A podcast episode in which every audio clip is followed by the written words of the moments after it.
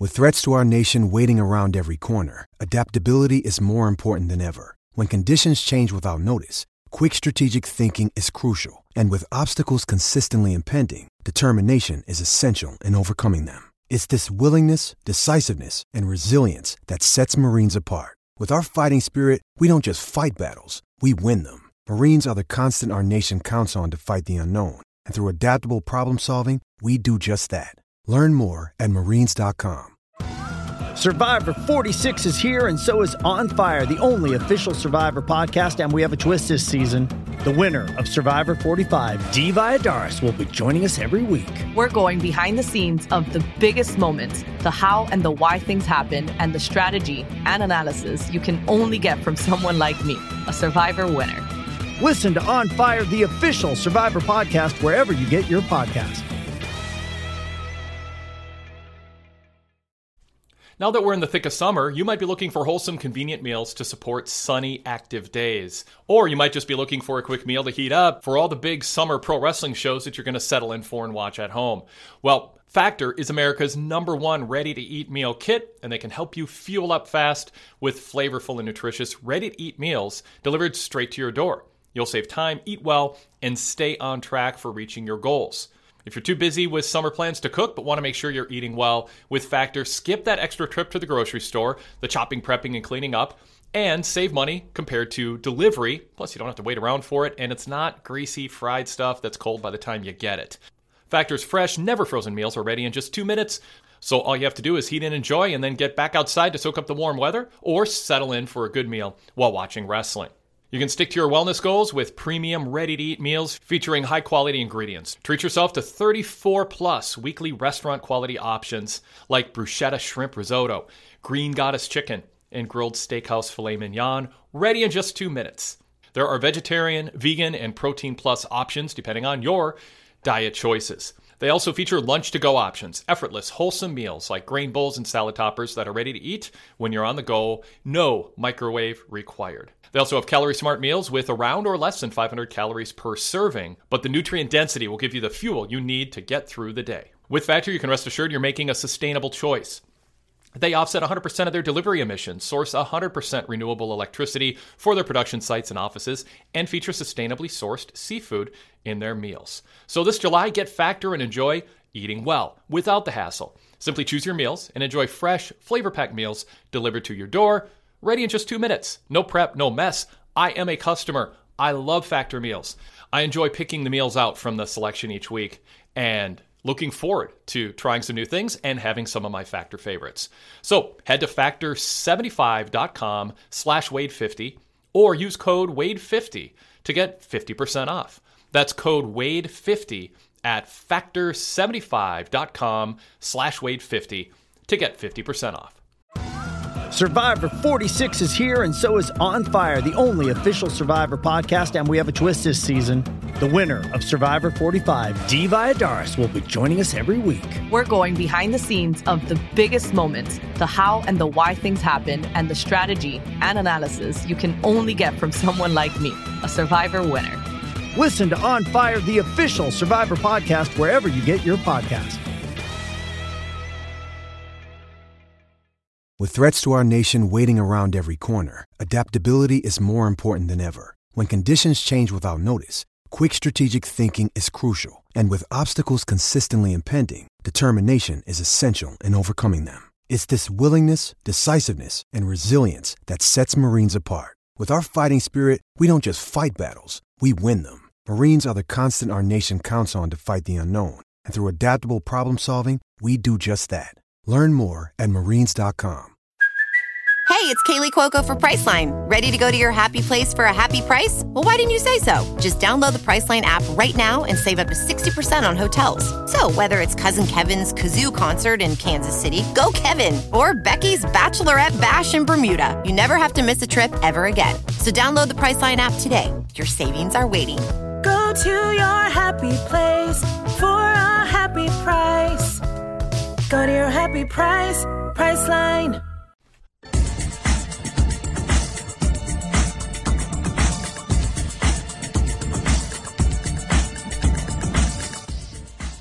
Now, PW Torch and Spreaker bring you the Wade Keller Pro Wrestling Podcast. It's time for Wade's interview with one of pro wrestling's newsmakers.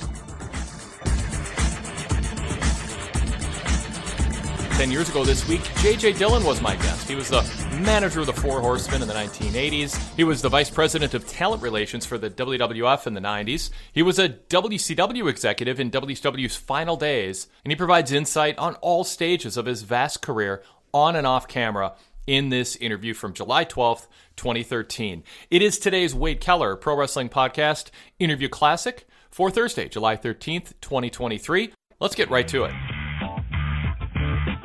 Welcome to the PW Torch Livecast. I am Wade Keller, editor and publisher of the Pro Wrestling Torch newsletter since 1987, and also PWTorch.com, the website, since 1999, and now the uh, PW Torch apps for the past uh, four and a half years, I think, available on iPhone, iPad, Android devices, Amazon Kindle Fire devices, and Windows phones and I just upgraded my uh, DVD player to a 2013 Samsung model. On that DVD player is a Samsung Smart uh, Smart TV area, Smart App area, and I downloaded the PW Torch app, and I get to read PW Torch articles on my TV screen now when I'm in the smart, Samsung Smart TV area. Pretty cool. If you've got a uh, one of the last two years models Samsung Smart TVs or DVD players, you can download the PW Torch app for free from the Samsung App Store. And also, now I host the PW Torch livecast on Tuesdays and Fridays. The show is on five days a week and sometimes six because we do special post pay per view shows on Sundays. And I host on Tuesdays and Fridays. Uh, Tuesday, I hosted with James Caldwell, assistant editor of PWTorch.com. Next Tuesday, Jason Powell of ProWrestling.net will be back with me. But since today is Friday, as has been the case for almost two years now, it is Interview Friday. And we have had an amazing, uh, wide spectrum of great guests over the past year and a half to two years on Interview Friday. And uh, Bruce Mitchell is joining me today for uh, an interview both of us are looking forward to with one of our, uh, I think, a guest, Bruce, who has a more wide, varied experience in the wrestling industry, spanning so many different territories, so many different eras, and also a uh, an author of one of pro wrestling's best books, J.J. Dillon. Uh, Bruce, uh, welcome to the show. I'm glad to be here, particularly for the, particularly for this interview. Uh, no, I, JJ, are you with us yet? Yep. So JJ hasn't called in yet, but uh, Bruce, you just talked to him right beforehand. He got caught in a rainstorm, and uh, he's trying to find, I, I guess, a safe place to uh, call and get reception. So he will be with us momentarily, uh, or as uh, Keith Olbermann might have said, presently. Um, Bruce, uh, why don't we talk a little bit about JJ Dillon? It's kind of a primer for his arrival on today's show. Um, uh, people might know him best on air as the manager of the Four Horsemen. I mean, I think that would probably be his most famous on air role. But if that's all people know him for, he wore so many other hats. He was an executive in WCW during a tumultuous time in WCW's final years. Um, he was in a top executive position when Vince Russo and Ed Ferrara came in. He was kind of in the camp that was alarmed by some of the decisions Vince and Ed were making and, and was part of the political faction that got them ousted after just a, a few months in power. Um, he also, in between being on air as a Four Horseman and uh, and working for WCW as an executive, he worked uh, behind the scenes in the WWF in a position that was subsequently held by Jim Ross and uh, John Laurinaitis as executive. Well, I don't know if they had executive VP titles, but he was in charge of talent relations. So he fielded calls from wrestlers who had problems. He uh, let them know about scheduling and also uh, dealt with payroll issues. He was kind of the bad cop to Vince McMahon. But his career includes a lot more than that, Bruce. Talk about his uh, pre Four Horsemen days and anything else you want to add to that.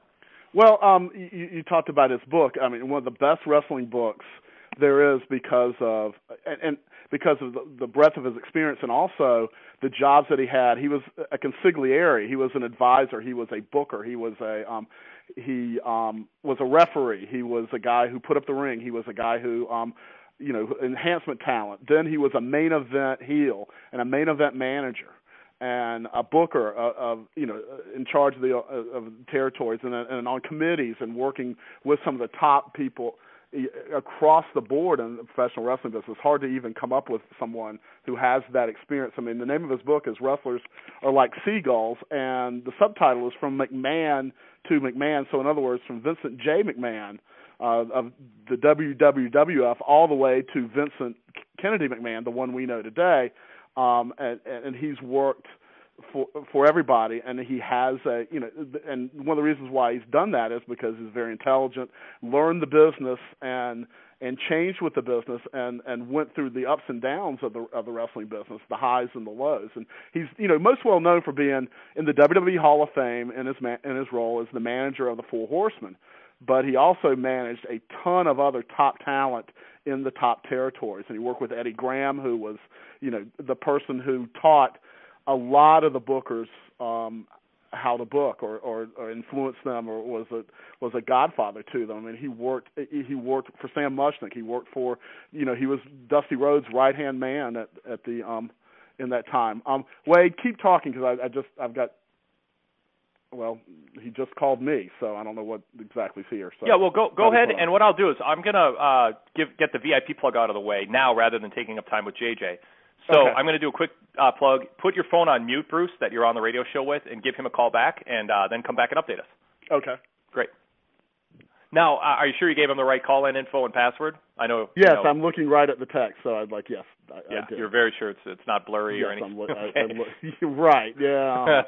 Um, yeah. Um, but he didn't answer the phone when he called. Um, no, he he didn't. So it's like he just called me and then got Yeah. off the line. I thought, okay, maybe he got on the right line. Well, that could also be a case of the, the rainstorm knocked out a cell service for wherever he is um, Yeah, calling us from. So hopefully weather isn't going to be, uh, you know, won't be a problem too much longer. But I know he was looking forward to the show, so I'm sure he'll be with us.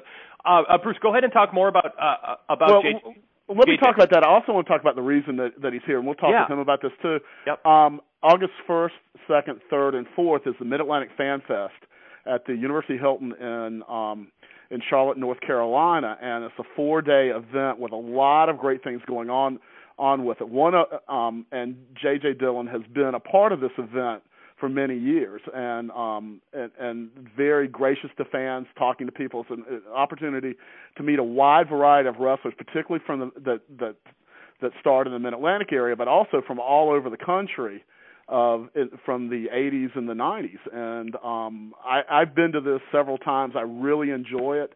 Um, I, in fact, I got the opportunity twice.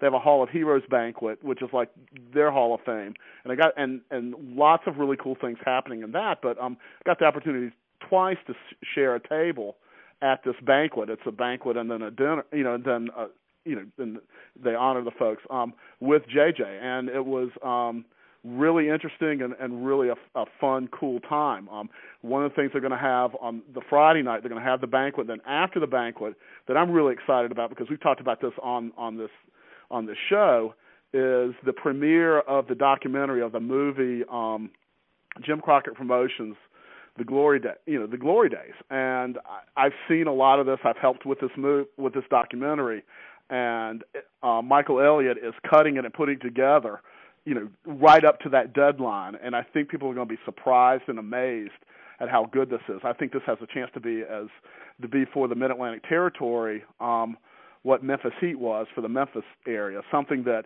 people who remember it really enjoy will really enjoy from the 80s and the 70s and the 60s, but also people um, who are outside the territory who are wrestling fans, even for today, will look at it and go, "Wow, this is really interesting. This is really cool." And a lot of the people I've said this before, a lot of people in the WWE Hall of Fame, and today's fans are, are you know very much you know know that Hall of Fame. Um, came from Mid Atlantic right into WWF in the 80s and um you know made a you know made a huge impact and so there'll be a lot of familiar you know there'll be a lot of familiar names including James J. Dillon the Four Horsemen Ric Flair Tully Blanchard Arn Anderson and Ole Anderson and Barry Windham and, and Lex Luger but a lot of a lot of folks Blackjack Mulligan's in that Hall of Fame um there's a ton of people. And I, I was really surprised, and, and I don't know if J.J. Dillon knows this, but Monday night, and you and I didn't talk about this on the on the on the VIP show we do for our audio members uh, coming up this weekend, but the Wyatt family debut, part of the Wyatt family debut was a series of vignettes on Monday Night Raw this this week of a reporter from WWE.com. They never showed him going out into the woods to find the Wyatt family, to find this family, and it was very reminiscent of something um, J.J. Dillon did in the Florida territory before he became the manager of the Four Horsemen, where he was the number one heel manager and he was managing the traitor Ron Bass against the family of Dusty Rhodes, Blackjack Mulligan, Barry Windham, um, and and he went into and he he hired some a cameraman to follow him into the woods, and each week he would go closer and closer to find the family. And then when he found them, they shot at him, and he ran for you know he was the northern guy in, in a tuxedo, and he ran for his life. But um, there, I thought very reminiscent of what we saw on Monday night. Now you might think, okay, that was and it was about 30 years ago, maybe a little bit more than 30 years. You might think, you know, coincidence. But the thing that if it was a coincidence, it's a really interesting one because Blackjack Mulligan's grandson is Bray Wyatt.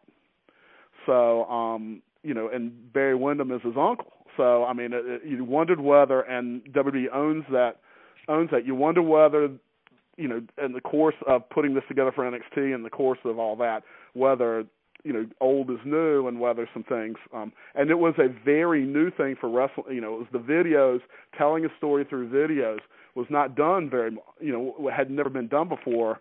Um and Dillon had come up with this idea to get over his um you know to get over his feud with Dusty Rhodes and with with the Mulligan family. So um it was a very you know and to get over Ron Bass's feud with him too. So it was very interesting that that came there, and hopefully we'll be able to talk to him a little bit about that. I know it is that that those vignettes um, were part of his book, and he's there to um, he's there to introduce and to um, induct Les Thatcher, and lots of fans today know Les Thatcher because he's very active in many of the um, wrestling news sites and giving analysis, and he also is um, you know running you know helping to run wrestling promotions even to this day, and has trained a lot of people in his Heartland Wrestling promotion for and he, for folks, and he was a guy who was a wrestler underneath, but also did a lot of broadcasting and did a lot of um, production things for different wrestling shows over the years and in the 70s and the 80s. And he's another person that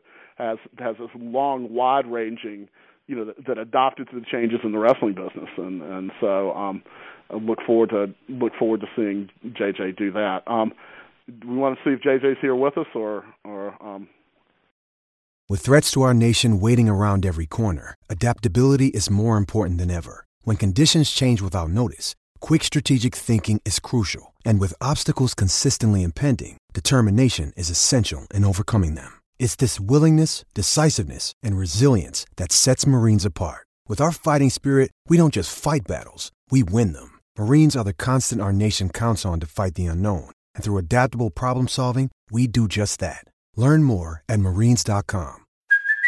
Hey, it's Kaley Cuoco for Priceline. Ready to go to your happy place for a happy price? Well, why didn't you say so? Just download the Priceline app right now and save up to 60% on hotels. So, whether it's Cousin Kevin's Kazoo concert in Kansas City, go Kevin, or Becky's Bachelorette Bash in Bermuda, you never have to miss a trip ever again. So, download the Priceline app today. Your savings are waiting. Go to your happy place for a happy price. Go to your happy price, Priceline. Survivor 46 is here, and so is On Fire, the only official Survivor podcast. And we have a twist this season.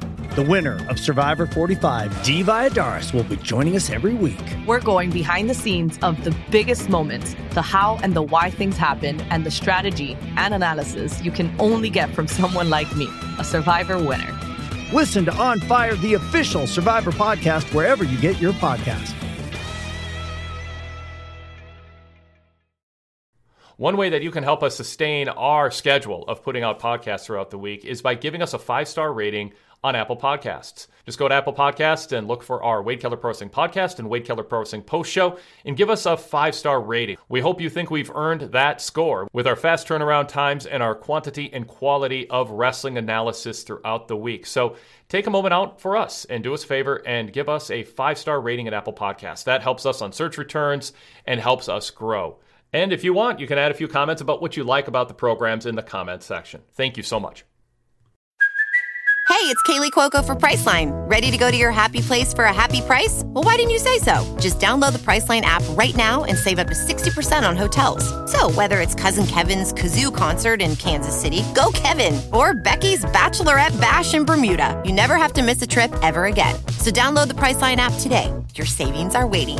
Go to your happy place for a happy price. Go to your happy price, Priceline. Survivor 46 is here, and so is On Fire, the only official Survivor podcast. And we have a twist this season. The winner of Survivor 45, Dee Valladares, will be joining us every week. We're going behind the scenes of the biggest moments, the how and the why things happen, and the strategy and analysis you can only get from someone like me, a Survivor winner. Listen to On Fire, the official Survivor podcast, wherever you get your podcast. With threats to our nation waiting around every corner, adaptability is more important than ever. When conditions change without notice, quick strategic thinking is crucial. And with obstacles consistently impending, determination is essential in overcoming them. It's this willingness, decisiveness, and resilience that sets Marines apart. With our fighting spirit, we don't just fight battles, we win them. Marines are the constant our nation counts on to fight the unknown. And through adaptable problem solving, we do just that. Learn more at marines.com.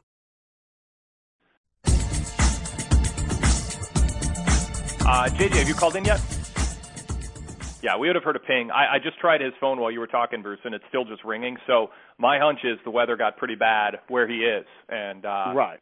And I so mean- we're waiting on that. Well, let, let me do this. Um, Because I just did hear from him right as the show was coming on the air. And Oh, he said that exactly. was- you know, so I want to say that. So I talked to him. I talked to him briefly, but I talked to him and he said he was a little bit late getting home, and then he was um definitely do, you know he was doing the show. He was calling in right then, and so um and then they were having torrential rainpour. So um Yeah. you know we'll we'll see where it is. Do we want to you know Well, that's what I'm about to say. It's, let's because you so and let I me, are here. let me let me let me finish my little plug here. Mid Atlantic Oh, Fan please, yeah, dot- yeah. MidAtlanticFanFest.com. Um, huge amount of autograph and, and picture taking opportunities during this. MidAtlanticFanFest.com. Um, four days of of we had James Mitchell on Monday. Um, watching wrestlers do karaoke ought to be very entertaining, very um, interesting, and maybe entertaining in ways that we, we no one has ever considered. Um, uh, there's a, a Q and there's Q and A's with Magnum TA and Tully Blanchard, Q and A's with Rock and Roll Express, Midnight Express together for the first time. Um, together with photo opportunities with Jim Cornette. If you haven't seen Jim Cornette do one of his late night, midnight rants, um, they're they're very entertaining, and um, and I'm Yep. always grateful that my name's not mentioned in them. So, but uh, yeah, I mean, but it's um, I mean, there was one year where the, the Insane Clown Posse, the famed Insane Clown Posse, uh, stood in line to get to ask Cornette a question, and that caused quite the little kerfuff- kerfuffle. So, um, I mean, there's all kinds of things that can happen. Then you're surrounded by wrestling fans, and you're surrounded by people who really know their wrestling, and, and tons of merchandise and things to look at, no matter what your interests are. Um, things to look at and to go through in history to be seen. And there are people there that I just go and sit down to and listen to them talk because they're uh, amazing to hear about. And, and you know, they're fans of today and fans of, of sites like this, but they're also fans that were devoted, um, go back 50 years, that's still around and still have a lot to, to share. And then just watching the wrestlers greet each other and talk to each other and get back together again for the first time in 20 and 30 years, um, and then hang out and, and hold court is um, is is pretty much fun. Ole Anderson's just been announced being part of that. He usually doesn't miss these, and he's a very entertaining, very strong-minded person. Um, um, and- knows a, you know and knew a ton and ran a ton of stuff. So exactly, you know what you're looking for. And the other the other plug wrestling wrestlers are like seagulls um, from McMahon to McMahon.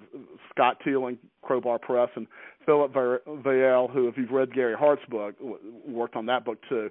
Um, one of the, J.J. Dillon's book is one of the best wrestling books um, to read bar none bar you know any any of the books that you that you've ever seen. And and um i know that if you go to crowbarpress.com and look for this book wrestlers are like seagulls or just look for jj dillon um they have a deal where you can get an autographed copy autograph with it and it comes with my highest recommendation. It's it's a book that um i've read and then put it away and then gone back and read it again and Wow. always getting new little parts to it and uh, and very you know lots of entertaining stories a good wrestling book to me you learn a lot from but it's not dry this, because the nature of the nature of this beast, the nature of professional wrestling, very colorful characters, very colorful people, and even the ones that you're not so sure you've heard about. And I'm always learning about new ones.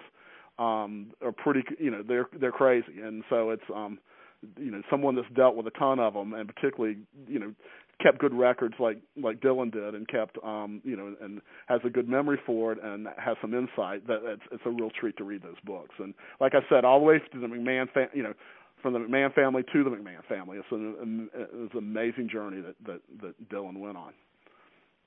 Um, oh, Bruce, uh, we just got ratings in from Impact. So while we uh, wait for and uh, anticipate, I'm curious as that last quarter hour because I, I I have some. I definitely thought that was very interesting. With um, but anyway, go ahead.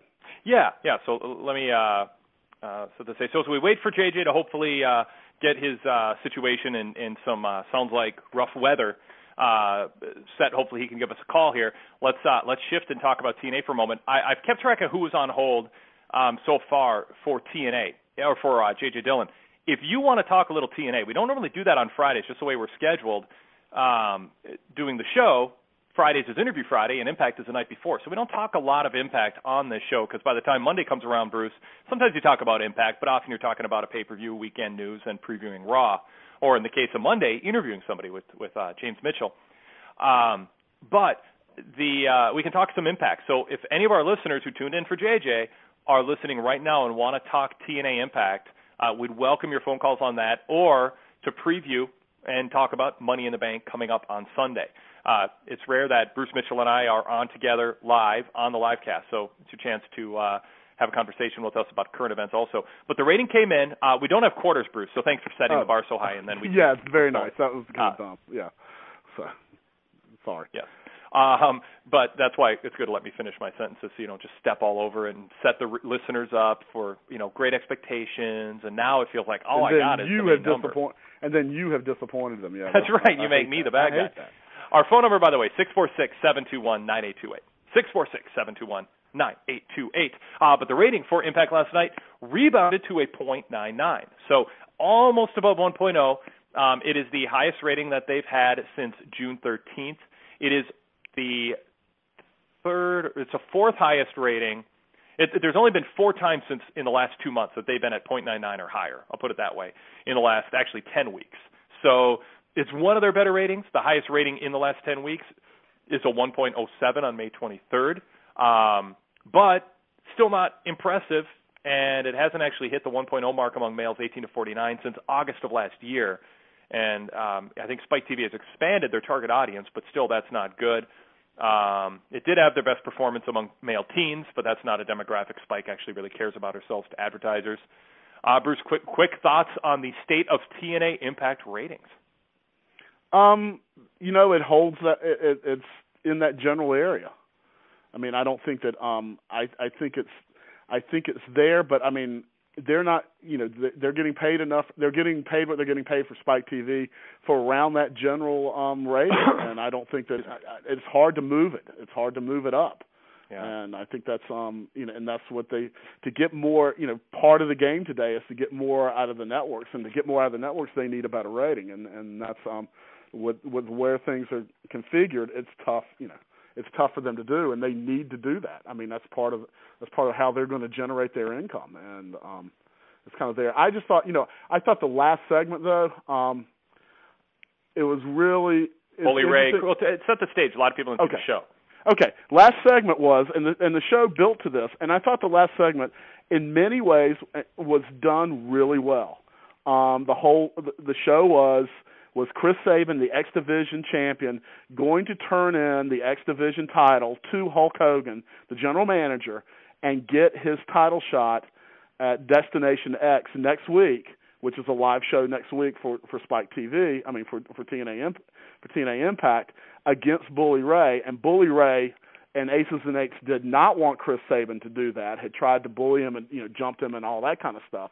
And so Hulk Hogan came out did an excellent job of setting the stage for Chris Sabin. And um, and as far as like how this was produced and and what was said by everybody involved, um, you know, Hogan said, you know, now's the time to make the decision. I know what I want you to do.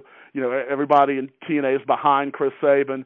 We know you can beat Bully Ray, and this would be a huge deal. I mean, he really built it up. Chris Sabin comes out. Um, he's standing with the title belt, and then he's about to make his decision, and it looks very much like he's going to turn the belt to, to, to Hulk Hogan when the heel, when Bully Ray interrupts and comes out with aces and eights, and, and Hogan standing there, and and Bully Ray tells him, "Don't do it. You know, don't do this. I'm a very bad person, and you'll be very sorry." And you know, Ace, you know, Ace and Ace is going to make sure that you don't win.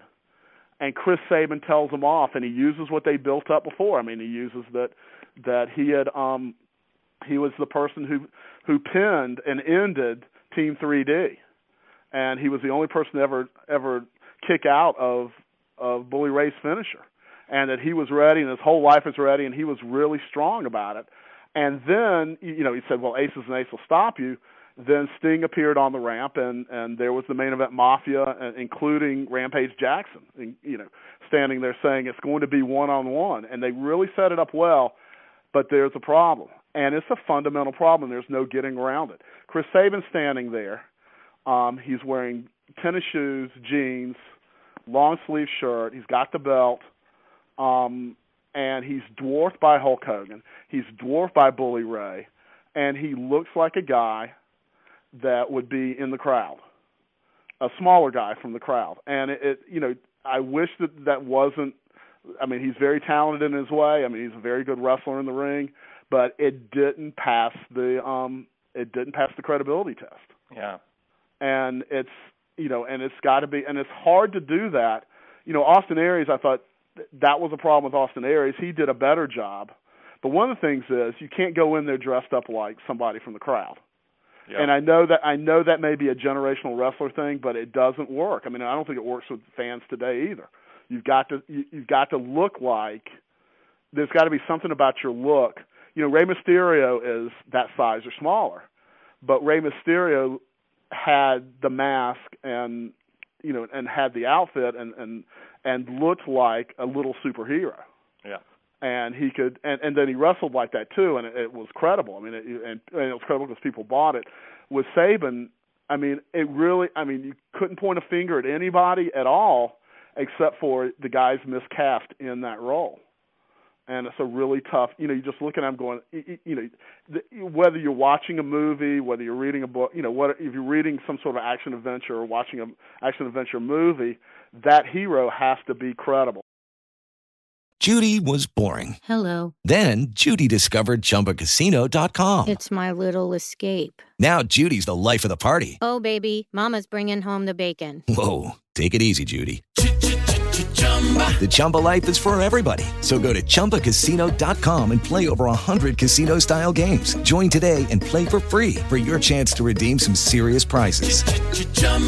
ChumbaCasino.com. No purchase necessary. Void where prohibited by law. 18 plus terms and conditions apply. See website for details. With the Lucky Land slots, you can get lucky just about anywhere. This is your captain speaking. Uh, we've got clear runway and the weather's fine, but we're just going to circle up here a while and uh, get lucky. No, no, nothing like that. It's just these cash prizes add up quick. So I suggest you sit back, keep your tray table upright, and start getting lucky. Play for free at LuckyLandSlots.com. Are you feeling lucky? No purchase necessary. Void where prohibited by law. 18 plus terms and conditions apply. See website for details. It is Ryan here, and I have a question for you. What do you do when you win? Like, are you a fist pumper? A woohooer, a hand clapper, a high fiver. I kind of like the high five, but if you want to hone in on those winning moves, check out Chumba Casino. At ChumbaCasino.com, choose from hundreds of social casino style games for your chance to redeem serious cash prizes. There are new game releases weekly, plus free daily bonuses. So don't wait. Start having the most fun ever at ChumbaCasino.com. No purchase necessary. Group. Void where prohibited by law. See terms and conditions. 18 plus. March through pro wrestling history with a PW Torch VIP membership throughout the week, every week. We jump back 18 years to our earliest podcasts. And you can march through our coverage of pro wrestling history with our contemporaneous coverage of all the major pay per views, Wade Keller hotlines with behind the scenes news, the Bruce Mitchell audio shows with in depth current events analysis at that time, along with history lessons and strong opinions, the real deal with Pat McNeill with the Hot Five Stories of the Week and the Indie Show lineup of the week, and more. Go VIP and relive wrestling history or learn about it for the first time as we continue to march through our 2005 library near the anniversary dates of when they aired 18 years ago on that date. To become a PW Torch VIP member, go to pwtorch.com slash govip and sign up today. Lucky Land Casino asking people what's the weirdest place you've gotten lucky? Lucky? In line at the deli, I guess? Aha, in my dentist's office. More than once, actually. Do I have to say? Yes, you do. In the car before my kids' PTA meeting. Really? Yes. Excuse me, what's the weirdest place you've gotten lucky? I never win and tell. Well, there you have it. You can get lucky anywhere playing at LuckyLandSlots.com. Play for free right now. Are you feeling lucky? No purchase necessary. Void where prohibited by law. 18 plus. Terms and conditions apply. See website for details. With the Lucky Land slots, you can get lucky just about anywhere. This is your captain speaking. Uh, we've got clear runway and the weather's fine, but we're just going to circle up here a while and uh, get lucky. No, no, nothing like that. It's just these cash prizes add up quick. So I suggest you sit back, keep your tray table upright, and start getting lucky. Play for free at LuckyLandSlots.com. Are you feeling lucky? No purchase necessary. Void where prohibited by law. 18 plus terms and conditions apply. See website for details. Step into the world of power, loyalty, and luck. I'm going to make him an offer he can't refuse. With family, cannolis, and spins mean everything. Now, you want to get mixed up in the family business. Introducing The Godfather at ChumbaCasino.com. Test your luck in the shadowy world of The Godfather slot. Someday, I will call upon you to do a service for me. Play The Godfather now at ChumbaCasino.com. Welcome to the family. VGW Group. No purchase necessary. Void where prohibited by law. See terms and conditions. 18 plus. All right, I've got. You can take it from here. I've got Dillon on the line on my on my phone. Oh, great. All Okay. Okay. Yep. Um, so very good. I want to announce that next week on the PW Torch Okay, livecast, yeah. our guest is scheduled to be the Million Dollar Oh Man. Ted DiBiase. Um, have you First time, uh, Bruce, you you should mute us. You should mute us if you can hear me. All right, I think you did. Um, the uh, Million Dollar Man, Ted DiBiase, our guest next week on the PW Torch livecast. We're excited to have him on the show. I interviewed him about 20 years ago, a long form interview, multi hour interview for the Pro Wrestling Torch yearbook. And uh, that Oh interview is available for Okay, VIP me, um, members. me and sure and I encourage you to, uh, if you're a VIP member, to check that out. You can find it um, in the uh, um, in the archives of our uh, of our uh, audio of our uh, VIP audio show section. hold so on a second. um, in the meantime, you can listen to that. But he will be live on the show next week, taking your phone calls live next Friday. We are excited to make that announcement. that's my fault. Eight, it's All right, so um, we are. Uh, it's from what I'm able to pick up from listening to Bruce. He uh, sent him the wrong phone, phone number to call in, and he is uh, now speaking to JJ without muting the phone. So I will keep talking with uh, Bruce in the background, and uh, just give a plug to the Money in the Bank post show.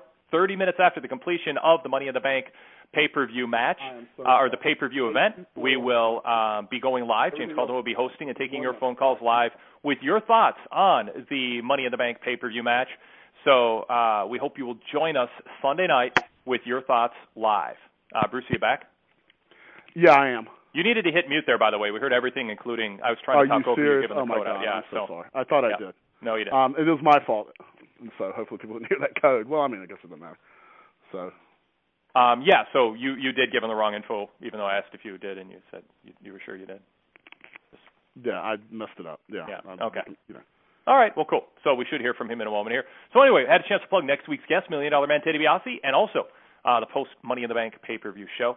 Thanks everybody for uh, sticking with us here, and including that impact analysis. Uh, Bruce, I'm with you. I, I think Chris Sabin, just to talk on, talk on that subject, we wait for JJ to chime in here.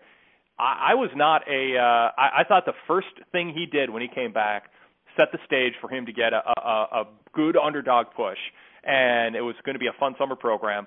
And I think everything he did since then has showed that he just might not have that it factor. It's not just his size. There's just something that is really I mean, I hate to say it, but very bland about the way that he presents himself. And and just a little too nonchalant and I'm just not sure that casting him as an underdog babyface is the right role. You know, he had he he played well off of Alex Shelley. Um and that worked uh, with he and Alex Shelley. But Alex Shelley was a stronger personality, and Sabin kind of played off of him well. Uh, but I'm just not sure as a singles wrestler it's the right role for him, and it, it is unfortunate.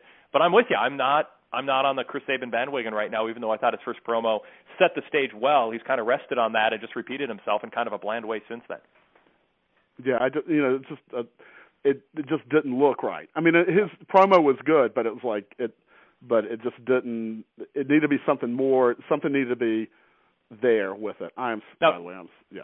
Now TNA doesn't have a great track record um, as far as pushing um, guys who haven't been established as stars elsewhere, and, and that plays into it too. I mean, that was one of the criticisms of Eric Bischoff, who is involved to one degree or another behind the scenes in TNA now.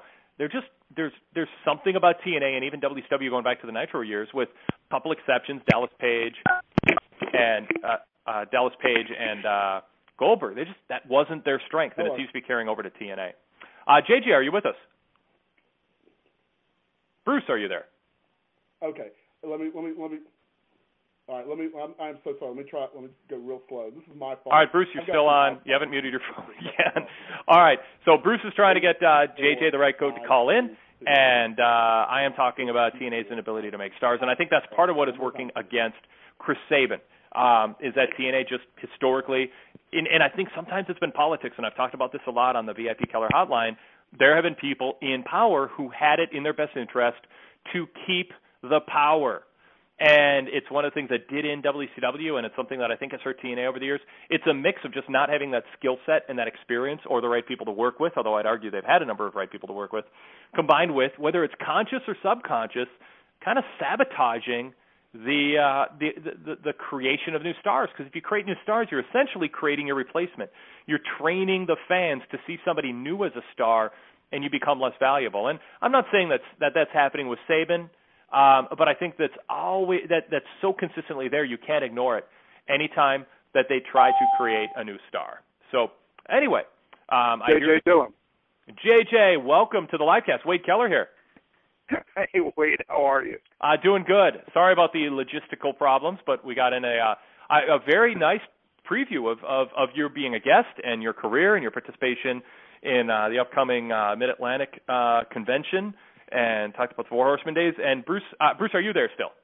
Uh, you know, I'd really like to go crawl under a rock right now. I am so sorry. I apologize so much. Um, I just I I transposed one one number wrong and, and it messed it all up. It, and JJ, by, by the way, Bruce, Bruce, Bruce, shut up for a minute. You're on, you're on, you're on. Uh, Not uh, a big deal. I you're think, on probation. I think Bruce, Bruce been waiting all these years to play a rib on me, and I think he finally got it. we're, we're not okay. True. Well, JJ, I want to accentuate this. I told Bruce either on or off air. Are you sure you sent him the right code? I know you, you know, you might have had blurry vision. It's easy to, you know, mix up a number. He's like, "Oh no, I'm looking right at it. We're good."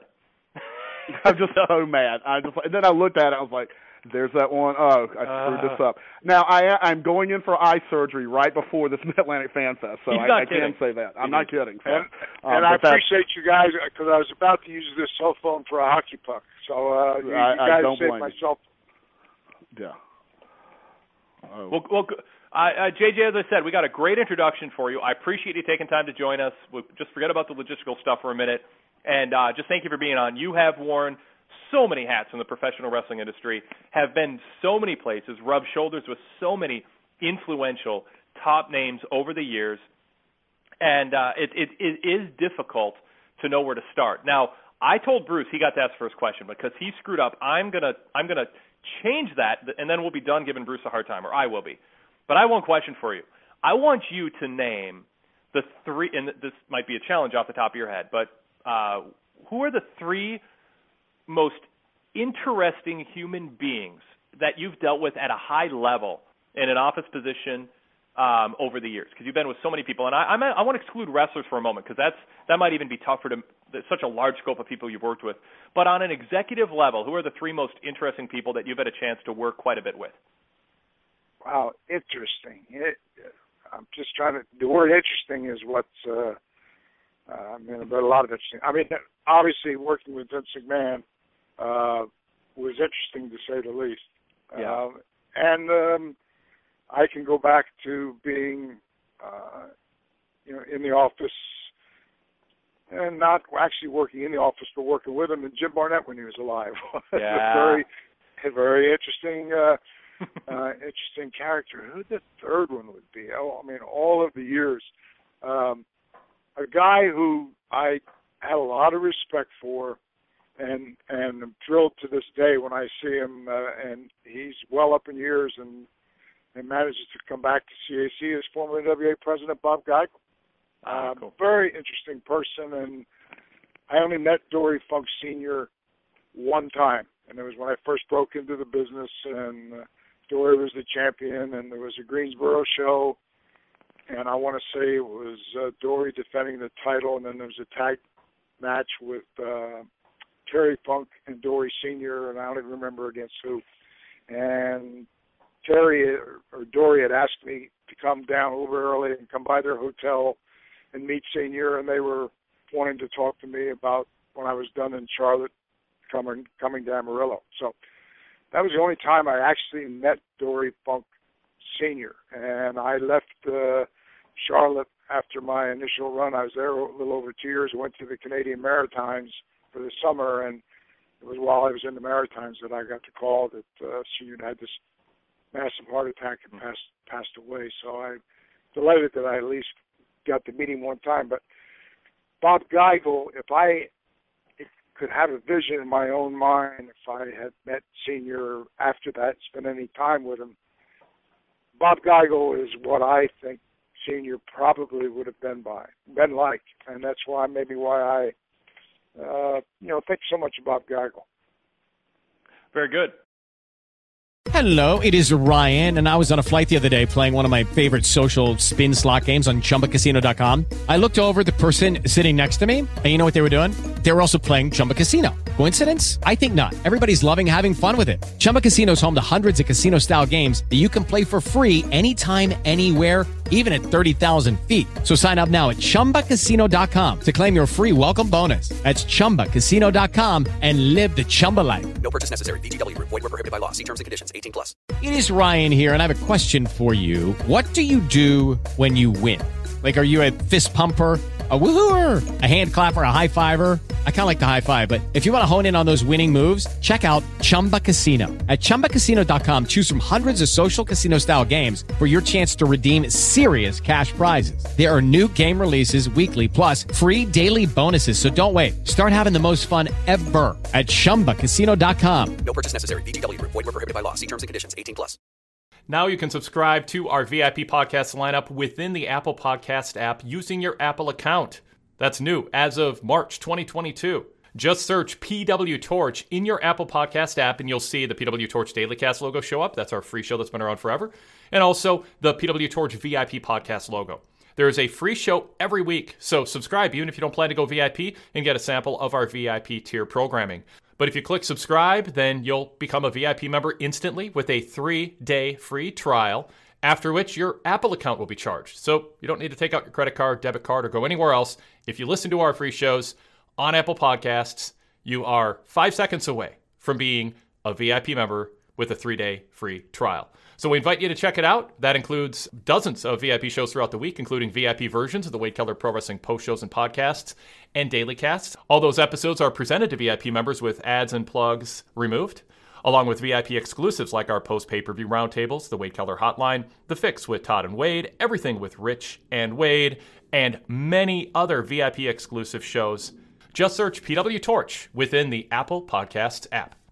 Hello, it is Ryan, and I was on a flight the other day playing one of my favorite social spin slot games on chumbacasino.com. I looked over the person sitting next to me, and you know what they were doing?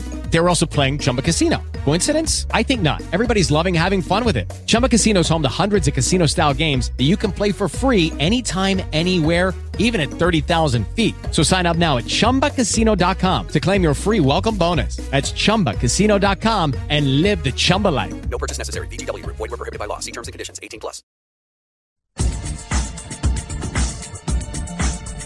Uh, uh, Bruce, go go ahead and uh, ask your first question. Let's uh, keep rolling well, here.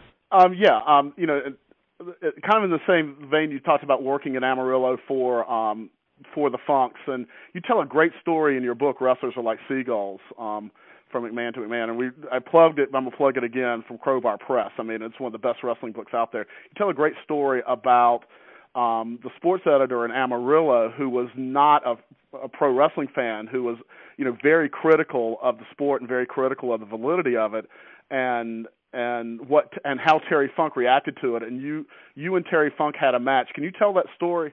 I mean, I, I just yeah, actually, that was, actually, it was the sports editor from San Antonio. San Antonio. Okay, And- excuse me.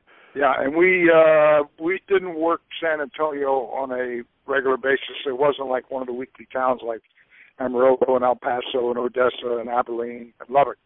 And we would go there I don't remember how often. But anyway, uh uh, the sport the local sports writer wrote uh an op ed column and basically was it was more critical as I remember of wrestling fans. In other words, how how can you be so uh stupid or duped or know, I don't I, I don't want to put words in his mouth because I don't have the article right in front of me, but it was very negative in, uh, in tone about putting down professional wrestling and actually putting down people who would buy a ticket and and come see him. And so Terry Funk called him and said, you know, uh, I want to talk to you. I got on the phone and and I don't remember his name immediately, but he said, uh, you know, I, I'm just I took exception to your article, and I just I have a couple of questions. And he wanted to asked me, he said, have you ever actually physically been to a wrestling match? And well, no. So Terry says, it, seemed kind of funny that you could, you know, have such a negative opinion of something that you've never actually seen yourself. So Terry invited him. He said, the next show coming up in San Antonio, he said, I only now want you to come down but he said we will make you a special referee for the night and you can get in the ring for the main event as the referee and you can't get any closer than that. And the instructions are simple the rules are simple and somebody shoulders down you you count three and there's some basic rules that uh warrant a disqualification but it's not that complicated you could do it. And then uh, after you have accepted my invitation, come down and referee the match. Then you can write whatever you want, and I'll live with uh, you know whatever, whatever with whatever you have to say after you've physically been there and actually been in the ring that close. So the guy took him up on it, and he came down to the next show. The main event was myself and, uh, and Terry Funk, and Terry Funk, even on a good day, was. Uh,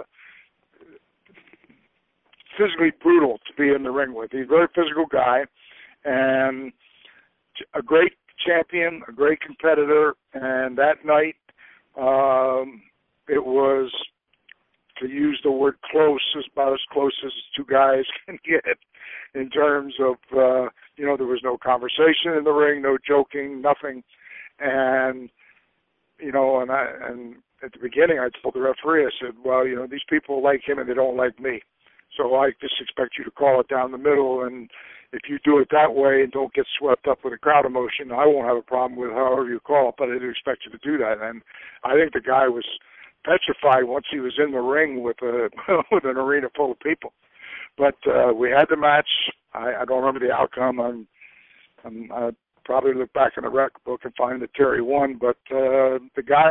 Uh, um, wrote an article immediately following it, and if you talk about somebody going 180 degrees, that's exactly what he did. And he apologized for his previous comments and and and had nothing but the utmost respect for us after being in the ring and seeing the physical punishment, how hard people hit each other, et cetera, et cetera. True story. I mean, it's amazing that you you could work it that close and that you could work together, but at the same time, um, take someone who who was that critical and who was look, you know, obviously was going to be looking for um, holes and, and looking for things that didn't make sense and and and turn them around and convince them. Particularly in, in that era, lots of sports editors were not fans of professional wrestling. Were not fans of of of what they thought they saw. So um, I wanted to ask you, um, you're in in the WWE Hall of Fame. with the Four Horsemen, and you do work for um, their Legends Roundtable, and you you know part of their Legends deal. Um, when you were up up there a year or so ago for that Hall of Fame ceremony, and just being around WWE again, um, are there modern stars that are respectful of of what you've accomplished, or who stands out that has a sense of the history of the business that um, is, is working there now? Well, I, I find all of them respectful to start to start with, uh, which uh, you know I'm thrilled that uh, you know even the guys just starting out are all uh, respectful. I guess that's that's the key word. Uh, the guys that are probably more so are the guys that have been there, been around the business for a while, and guys that that uh, uh, I can't think of anybody that was there that I actually wrestled, but I'm talking about uh, Triple H. I'm talking about Undertaker. I'm talking about Shawn Michaels. Uh, you know, these were all guys who have a history in the business and have demonstrated over the years, you know, a level of respect for the people that paved the way for them. And uh, uh, of the of the current uh, group, the one guy who was uh, stood out as being particularly re- respectful was CM Punk. Uh, just, um, you know, just over the top polite, and uh, I actually uh, after that went to a I had a a college reunion in, in Reading, Pennsylvania, and my fraternity uh, had a banquet that night. And as it worked out, the, the WWE was in town, and Arn Anderson was uh, the lead agent on the show. So I, I left the dinner early to go down to the arena, and um, CM Punk was there, and it was my first opportunity to see Paul Heyman too. I hadn't seen Paul in years, and Arn knew I was coming, and the show had already started. I came in the back door, and uh, and I think it surprised a lot of other people. Paul Heyman was, uh, you know, beside himself, and and I have a lot of respect for him because just when everybody thought that the idea of a manager in wrestling was a dead issue in the modern era, you know, along comes Brock Lesnar, and now it's the right scenario, mm-hmm. and Paul Heyman stepped into those shoes and has done uh, an outstanding job. But CM Punk came up to me and he said, you know, could you would you be willing to please take a picture with uh, uh, him and I with Paul? And I said, absolutely, of course. And uh, it was just that kind of uh, show of respect. And I, and I stayed. Uh, they had a monitor back there. I didn't go out in front of the crowd.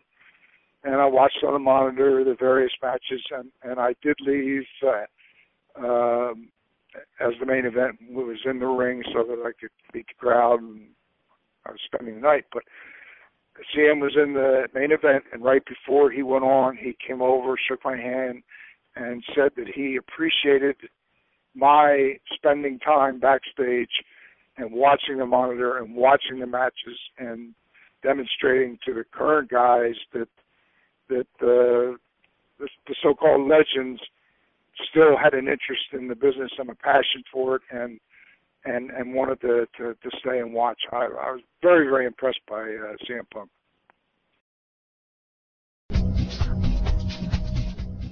In 2012, NXT transitioned into the developmental system and ultimately the brand you see today. On the Torch VIP podcast, NXT 8 Years Back, we'll be taking a weekly look at this page in NXT's early history. Join Kelly Wells and me, Tom Stout, from PWT Talks NXT every Saturday as we go eight years back to the day to track NXT's rising talents and why they did or didn't work out, exclusively for PW Torch VIP members.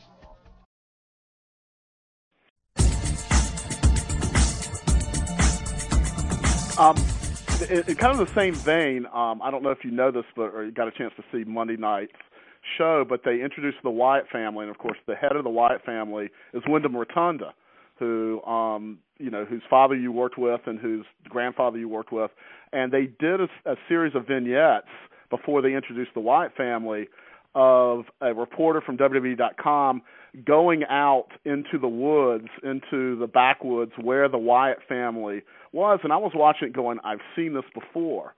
And um I think you know where I'm going with this. I mean, I was just and, and the fact that it was being blackjack on horseback and me in a limo. Absolutely, the saga of the family. It was very reminiscent, except for a reporter. You were you were the manager of Ron Bass, the traitor to the family, and if you could tell that story of the vignettes, it was and and what Eddie Graham's reaction to who was the owner promoter in Florida, who you were working for at the time, when you proposed this this television miniseries on Florida Championship Wrestling. If you if you could talk about that. Yeah, you know, Dusty. Uh, I worked with Dusty many many years, and and Dusty I think it's a, a bad rap a lot of times for his, you know, his booking style and what he's contributed. Dusty is a, a brilliant guy. He's a brilliant as a character, uh, as the American Dream. He's brilliant as someone who understands the business and um, great creative skills.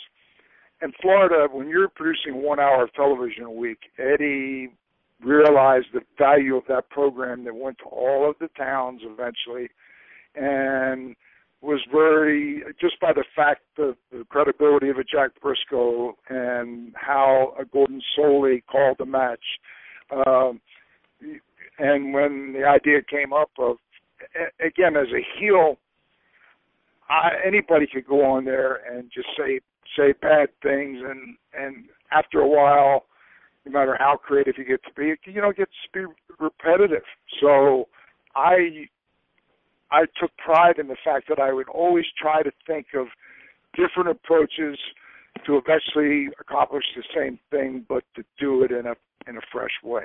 And that's what the saga of uh, was, which you know, I think Dusty brought one of his saddles in, and and and it actually was a takeoff of an old cowboy series where uh, uh, the the old ranger would talk about the old days and I mean there's nothing original in wrestling and that's really what that came from where you know sitting kind of by the fireside and talking about something. So I got some books from the library and just fabricated this story of, of looking at, at some of these old western guys and basically saying that Dusty and Blackjack Mulligan were reincarnations of of of these dastardly, miserable outlaws that lived a hundred years ago and were no better than they were.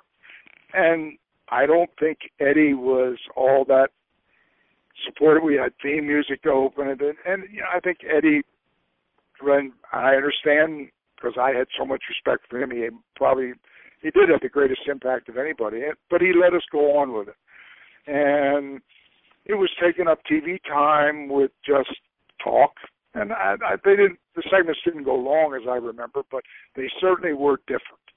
And I have more people after all of these years that'll come up and comment to me that remember those segments. So obviously they had an impact. Uh, yeah, I, I really don't know whether it was a coincidence or not, but I mean, I I thought there was a real, you know, there's nothing new in wrestling, but I thought there was a real parallel, and it was pretty cool to see that you know, 30 years ago, J.J. Dillon got chased out of the family and shot at and ran out into the woods, and pretty much the same thing happened on Monday Night Raw for um, and, and for Bray Wyatt. Who, yeah, just like the uh, the ambush at, where we beat up Dusty, it was a one camera shoot, and a guy in the back seat of the limo, and then he'd get out and and I'm you know I'm all dressed up in a limo and and being my arrogant self and and here comes Dusty and and Blackjack riding up on horseback, and, uh, and Blackjack pulls out the gun and cocks it, and what are you doing here?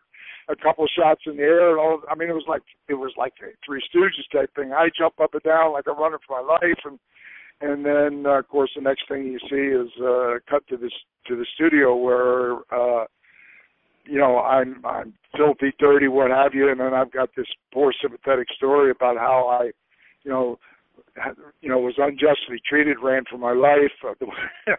well, I guess it's a funny line. It was a funny line then. It's still funny now. I said I was, you know, viciously attacked by armadillos. That if you come up upon an armadillo, all they do is roll up in a ball and play dead. But it just was. It was cutting edge, entertaining television that, as I look back, uh, I, I think really was ahead of its time. That we've seen uh, yeah we've definitely seen that idea of the movie coming into the in pro, pro wrestling. And I, I just thought wow I mean here here watching Blackjack Mulligan's grandson um yes. you know the, you know the, the the nephew of Barry Windham doing that. So you know in that same way getting a, pro, getting a promotion from there. Yeah. Um well, talk about the Four Horsemen for a minute. What is it about the Four Horsemen where where that concept, where that a, a manager with a group of with a group of wrestlers. I mean, that you had that in Texas, you had that in in Florida and in Memphis and in and, and in Georgia, and and but what is it about the four and and so did many other managers. What is it about the Four Horsemen that it seems to have lived on? You know, a couple of years ago when you guys did the reunion in Charlotte at, at the Fan Fest, the overwhelming um reaction to it, and then and getting into the Hall of Fame. What is it about the Four Horsemen that that has that life to it that that continues. You know, I, I to this day really can't explain it to you other than the, I was involved in creative right from the very beginning of my career because when I broke into the business, I was as a full-time wrestler months for my 29th birthday, and I'd been a referee for eight years part-time. So I wasn't a kid, and my my approach on the business was different than a than an 18 year old kid that's a great athlete that's now you know breaking into the business so i knew that if i was going to have any longevity that i had to look at all aspects of the business and and took a, a keen interest in the creative side television production matchmaking right from the get go and um it, it's interesting that uh creative people can sit down and just you know discuss ideas, discuss characters, which more the of Vince McMahon did, be, did it become a discussion of of characters and then refining them. Uh, and what you find out is that sometimes those ideas that you think, boy, this is this is going to be a grand slam home run, this is beautiful, and for whatever the reason, the fans just look the other way and have absolutely no interest in it. And and something that you just kind of go with because that person's there to give them something to do catches on fire and all of a sudden is the hottest thing going. Can i explain why? No. But that's the one of the beauties of the wrestling industry is that uh you know you're challenged to constantly keep thinking of things and the ultimate judge and jury are the wrestling fans. They either like it or they don't they're either going to buy tickets to see it or uh, uh, or they aren't. And with the Horsemen, it wasn't something that was a, a creative plan. It was a spontaneous thing. We were doing TV, two hours of television in addition to syndicated television for Crockett uh, for TBS to to do that 605 show. we would often roll in from having been somewhere the night before and and flying on a charter that morning to get there in time to record the show and then have to get back to the airport to fly somewhere to work another uh, arena event that night. And we were not always in the best of shape and that being said, probably not our sharpest mentally and physically and, and whatever, but it was just was a time where we loved what we were doing. The, the group of guys, there was a chemistry there that you you it's either there or it's not. And we we held all the titles and went out basically just to do an interview. Uh, not not to say fill time, but hey, oh, you guys got all the championship belts. Why don't you just all go out there? That way you can plug where you're going to be the following week. And and I was only managing Tully at the time, so I I went out. I was the only manager out there, and you know, Arn made the comment about take a good look at the picture, you know, with all these guys holding all the championship belts, and said never have so few wreak so much havoc on everybody else. You'd have to go back in history to the Four Horsemen of the Apocalypse and held up four fingers, and that's how it started. And every time one, and in the studio in in Atlanta, was a lot of times were Cub Scout troops, and and you know these weren't older, mature fans. And every time we would go to an arena, we would look out and here's people yelling, horsemen holding up four fingers. It became an interactive thing, and it just grew and grew and grew. And it was a couple weeks before Jimmy Crockett came back and says, "What's this four horsemen thing I keep hearing about?" It. Jimmy, I don't know. We better pay some attention to it because uh, it's something that the fans have picked up on. They like it, and and as I said in my comments at the Hall of Fame, there was no way in the beginning that we ever could have anticipated how big it would become and how long it would last.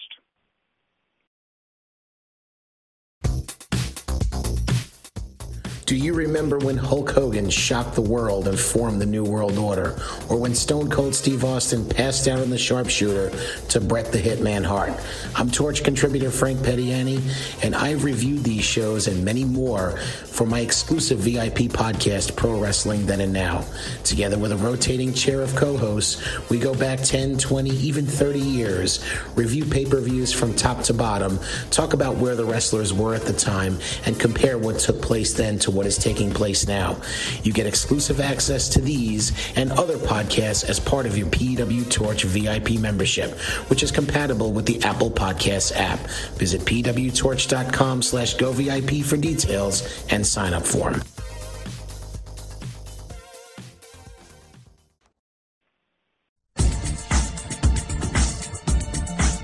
It, it's amazing. It is an amazing thing that all these years later, like that's that still is the one of the preeminent um, groups of bad guys, and we see to this day in in, um, in the Shield and the Aces and Eights, and as, as the years go by, their their recreations and and um, variations and, and all kinds of things. Um, and, and part of the key was that we everybody was already established in the business, so it wasn't like guys trying to, you know, make their mark in the business. Everybody was at the top of their game already. And what was nice too, uh, you know, you had no clash of egos. You had, uh, uh, you know, nobody out there. If there was an interview and somebody didn't get to say something, you know, when you came back, you know, there wasn't that a situation where that guy's pouting. It was just whatever it took for the moment, knowing where we were going or what the next pay per view was or the next match coming up, and it was a group of guys who were together I mean, we were away from our families. We were on the road together. We traveled together. It's not like we went separate cars and planes. And we would be in the locker room together, and then when it was over, Flair would have already announced where we were going to be that night. And you know, we off the time would say, "Well, I think we'll crash tonight," and we get back to the hotel and race to, you know, get the wet stuff out of our bags and head for wherever we were going. And just one day ran into the next, and as I think back, how I was able, speaking for me personally, to keep that but that pace to this day, I I don't know, and it's a miracle that I didn't kill all of my brain cells and could still carry on a reasonably, uh, you know, legible conversation with you. Um, let me jump in. If you're just joining us, this is the PW Torch livecast. I'm Wade Keller, joined by co-host Bruce Mitchell, senior columnist for Pro Wrestling Torch newsletter and PWTorch.com. You can read Bruce and me and other Torch staff members answer questions in the Ask PW Torch feature every midday at PWTorch.com. It is a website exclusive, and there is a VIP exclusive question I answer every day exclusively posted on the VIP website for VIP members. We are joined by J.J. Dillon, who has worn many hats in the wrestling industry. JJ, one of the roles that you had was working uh, behind the scenes in WCW in its final stretch of existence. And I, I think it's such a fascinating time, such a uh, massively uh, industry direction changing time. When you look back at the final couple of years of WCW, do you have something that you pinpoint, having been in the trenches and behind the scenes, as the number one reason, or is it are there two, three, four reasons that collectively led to what was this successful juggernaut that brought Vince McMahon to his knees, being out of business and sold for scraps? Uh, not not really Yeah. that many years later. it was a painful way for me to have ended my career after all of those years. Uh, and I, you know, if you go to my website, jjdillon.com, and and you could see uh, where my book is available because it's not in bookstores, and it's documented there. I devote a whole chapter at great length to the time that I worked uh, for Vince, and then uh, the circumstances uh, under which I resigned uh, and ended up going to work for WCW, thinking that that would be my last stop in the business because there were only two major players at that point, and I had left Vince, and there aren't many people that that do that, and so I kind of eliminated that as a possibility to go back there, and uh, I didn't know what to expect because I had actually left there within a month to six weeks after the company was formed when they when they bought out Crockett, and so now it's uh, uh, 89 to 96, you're you know you're talking about seven and a half plus years later. I come back, and I didn't really follow the other product. Uh, I always uh, put almost 100% of my attention to whatever I was involved in at that time, not worrying so much what uh, another promotional company might be doing. And I'd never met Eric Bischoff. Um, didn't know if they would hire me. And as I as I look back, because I I had such a high profile in the business, uh, probably Bischoff would have had a hard time explaining to the higher ups why he didn't hire me, uh, given my background. But anyway, when I met Bischoff, uh, all he talked about was putting Vince McMahon out of business and how much longer can he hang on. And I'm expecting him. I'm not talking about uh, you know asking for specific proprietary information that that would have been uh, inappropriate for me to discuss, but just general philosophies and how things are done. And and he he didn't ask any questions. He wanted to do all the talking. And so my impression was one immediately that here's a guy who, boy, they think he's uh, he's the answer to the future of the business, and this guy knows absolutely nothing. And then I heard the stories that, you know, that he used to get coffee for Verne Gagne, and that's what he he sold himself, which he's very good at, to uh, the higher ups because there have been a lot of people who stepped in to run the company and then failed. So here's a guy who's enjoying some success and I think he had a, a separate agenda right from day one. He had no passion for the wrestling business and was looking looking at Hollywood and and, and other things. But as I think back, Eric Bischoff could have looked at me as a as a resource that he could have tapped into to help him take his company to a higher level. Or the other way to look at it would be, here's someone who spent a lifetime in the business that is going to know pretty quickly how little I know and exposing. And I think it was more the latter. So my relationship with Eric was uh, not on solid ground right right from the get go, and I just saw things happening that were very sad to watch. Even I didn't think that uh, you know five years later that it would get so bad that they would pull the plug because actually uh, actually uh, what happened was um, the uh, the uppers looking over Eric Bischoff's shoulder had no knowledge of wrestling. It's and it's a simplistic industry, and yet it, it's an industry that you have to know what you're doing to run it profit, profitably as a business. So there was no one with that experience they could look over Eric's shoulder. I mean, they would look and see ratings, and they were a broadcast company, so their whole focus was on ratings and nothing else. And they thought, oh, more eyeballs, then it's going to eventually translate into more revenue, and and we're going to enjoy great success. And Vince was the third generation that had a much bigger picture. Uh, he knew that he had to keep his uh, his uh, talent costs in line. When you look at wrestling, wrestling as a promotion, your production costs you have some control over. But when you run live events, your rent is what your rent is. It doesn't fluctuate much. Your insurance, your advertising, et cetera, et cetera. Your one variable is your talent.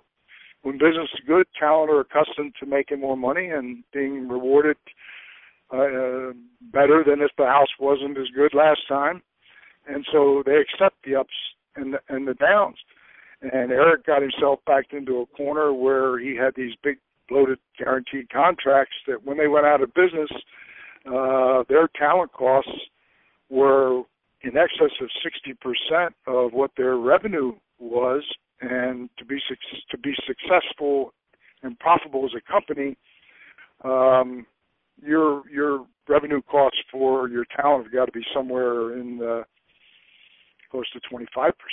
So 25 to 60 is, and when it's guaranteed, and things slow down, now you're now you're in real trouble. So it was really painful, and I blame uh, a couple of things. I blame Brad Siegel, who was the fair-haired guy who was the head of TBS and head of TNT, and going out to Hollywood and making all those uh, made-for-network movies and very high in in esteem of the eyes of Ted Turner, and he thought he could just step in, take over the company, and and do successfully what nobody else had been able to do. And Eric Bischoff was the kind of guy who could sell himself to him. So I blame Brad Siegel because when you're paid money at that level, um, you know you're you're you should be able to to realize what's going on and or seek out people who do know what's going on. And he allowed Eric Bischoff removed him one time, then allowed him back to power, and then all of a sudden, uh, uh, you know, when you're making money and and all of a sudden losing five million a month, and they were looking at projected losses of 60 million for the one year. Actually, it was 80 million at one point, and then they said cut, cut, cut. Well, they cut where they could, but it was people at lower levels and the big fat guarantee contracts. In the end, they were looking at 60 million in losses, and with another projected 60 million the following year. And uh, AOL Time Warner said, "Hey, this is just another division. We're not in the wrestling business," and pulled the plug. So it was very painful, and uh, I kind of liken myself to being on the Titanic and standing in front of the radar and looking down and seeing that iceberg up ahead and knowing that unless they slow down or divert direction, you know that it's a it's a uh, you know a calamity waiting to happen. And say, hey, come here, look at this, and nobody paying any attention. That, that's you know that's what it felt like, and it was uh, it was sad because there was probably 70 guys that were making a full time living that all of a sudden were out of business. I think it would have helped Vince if they stayed in business because it would have been a pool of talent that he could eventually draw from. And I feel sorry it's for Ted Turner who really had a genuine passion for wrestling and uh and at the end he had a fancy title after all of the uh you know AOL and Time Warner and others uh came in in the mergers and but he didn't have the personal power to to mandate that nobody touch wrestling. So it was it was a sad day when it was all over. And like I said, they Vince bought it for peanuts, and and the only thing of real value was not bloated talent contracts, but all that that uh, video library that he's putting to great use. Support us on Patreon starting at $4.99. Get these shows ad free and bonus VIP content. That's $4.99 on Patreon. Patreon.com slash PWTorchVIP. That's patreon.com slash PWTorchVIP. That is the quickest, cheapest, and easiest way to support us and enjoy these shows with a streamlined listening experience. The Wade Keller post shows, podcasts, and the PW Torch Daily Casts, plus some random VIP bonus content. Just a reminder if you listen to our shows via the Stitcher app, Stitcher unfortunately is shutting down at the end of August. So plan ahead and be sure that you have subscribed to the Wade Keller podcast, the Wade Keller post shows, the PW Torch Daily Cast, and the PW Torch VIP free sample feeds on a new podcast app on your phone. Our podcasts are compatible with virtually every podcast app out there. So it's as simple as searching Wade Keller and PW Torch and subscribing to the red show, the blue show, the Daily Cast multicolor logo, and our charcoal colored VIP free sample podcast. I got a couple quick follow-ups, and uh, then I want to take at least a phone call or two, and then uh, Bruce, you can chime back in and uh, lead the interview in the direction you want to go at that point. Also, um, JJ Dillon is our guest, and if you want to call right now, the number is six four six seven two one. 9828 646 721 9828. We'll go to 336 first. But first, JJ, just a, a couple quick follow ups to what I asked about WCW. Um, so ultimately, do you think the blame for WCW going under were the guaranteed contracts? And if not, or if so, what else is in the mix? I, I always thought that uh, myself that one of the defining moments paired up for WCW, and Eric Bischoff agrees with this, was Nitro expanding to three hours and Thunder being added. Could you talk about how WCW was seen as a TV revenue rating generator, and the assumption was if ratings are good, everything else will fall into place. But it didn't take into account that when you spread out the creative forces, when you overexpose the talent, any show ends up having a, a diminishing effect in the long run. That's one of the fears we have about a three-hour Raw with main event and SmackDown later in the week. Also, that WWE, even if they have short-term revenue benefits, will have long-term ramifications in terms of overexposure and watering down creative. So, was that a big factor? Did you see that happening when Nitro expanded three hours and then the Thunder's added to the mix? Did you see that happening? That wow, we were pretty good at a two-hour show, and we're able to juggle our weaknesses, kind of hide our weaknesses, mask them, band, put band-aids on when they're put fires out when needed, correct course when needed. But once it got to three hours plus two hours of thunder, the infrastructure and the talent just wasn't there. Is, is that is that a fair hypothesis? Yeah, that is very valid, and and and I have genuine concerns in the in the current uh, uh, environment too, because there is a lot of uh, television uh, being produced with probably a smaller talent pool than ever in the his- history of the business in terms of uh, qualified people, which is why you see when you come on, it's not unusual to have some kind of an exchange uh, that happens verbally back and forth with virtually no action uh, for upwards of a half an hour into a show. And uh, I can see that it's happening by necessity because of, with the amount of programming that they're having to fill, that's what they have to do. They don't have an experienced talent to give longer matches. And then the other uh, dilemma that they that they're in is they are also in the pay per view business, so they have to protect certain matches to save them for pay per view to make them be worthy of somebody paying extra to see that. And also, uh, in the modern era, they're they're being paid, uh, you know, rights fees that that also didn't exist years and years ago too. But it was a great it was of great concern.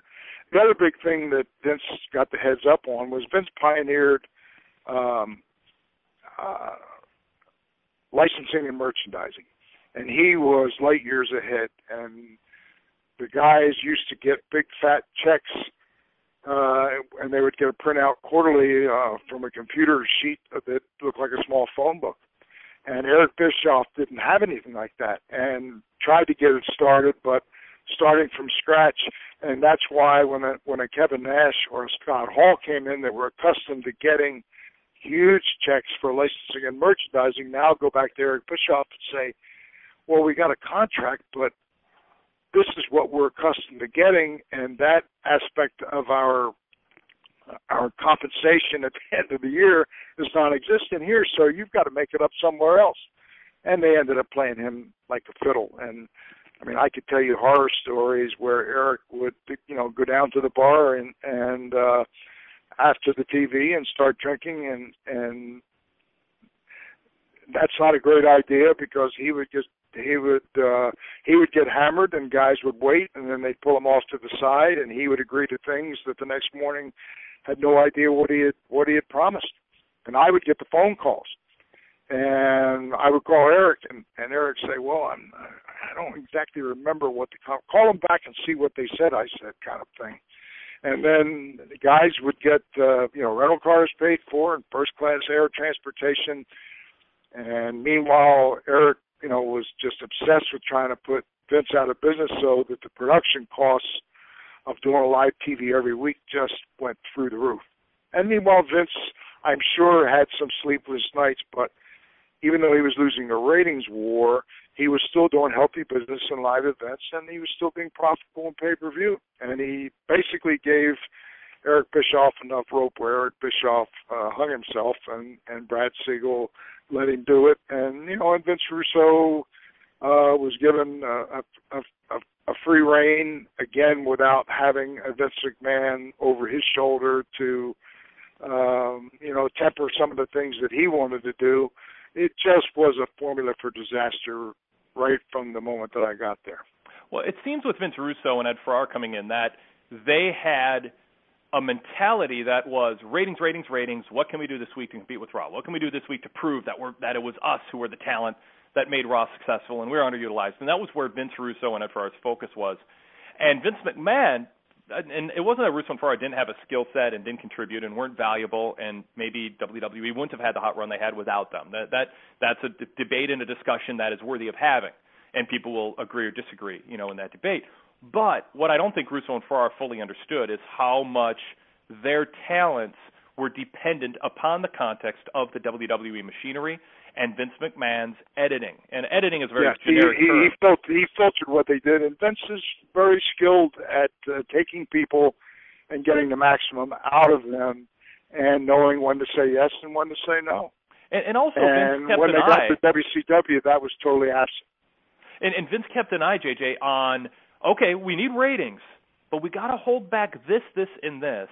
And while we're drawing ratings this week and next week for Raw, we are also there's this undercurrent that isn't on tele that fans don't obviously see, but there's an undercurrent of things that we're saving and building to that will help us also succeed at house shows and on pay per view. And I think your frustration at, from talking to people in WCW at the time, you and the camp of people that you kind of were with and and were watching from a from a short distance what Russo and Ferrara were doing is they were clueless about that that Vince McMahon had that aspect to his booking that he wasn't just going for the minute by minute quarter hour this week's ratings.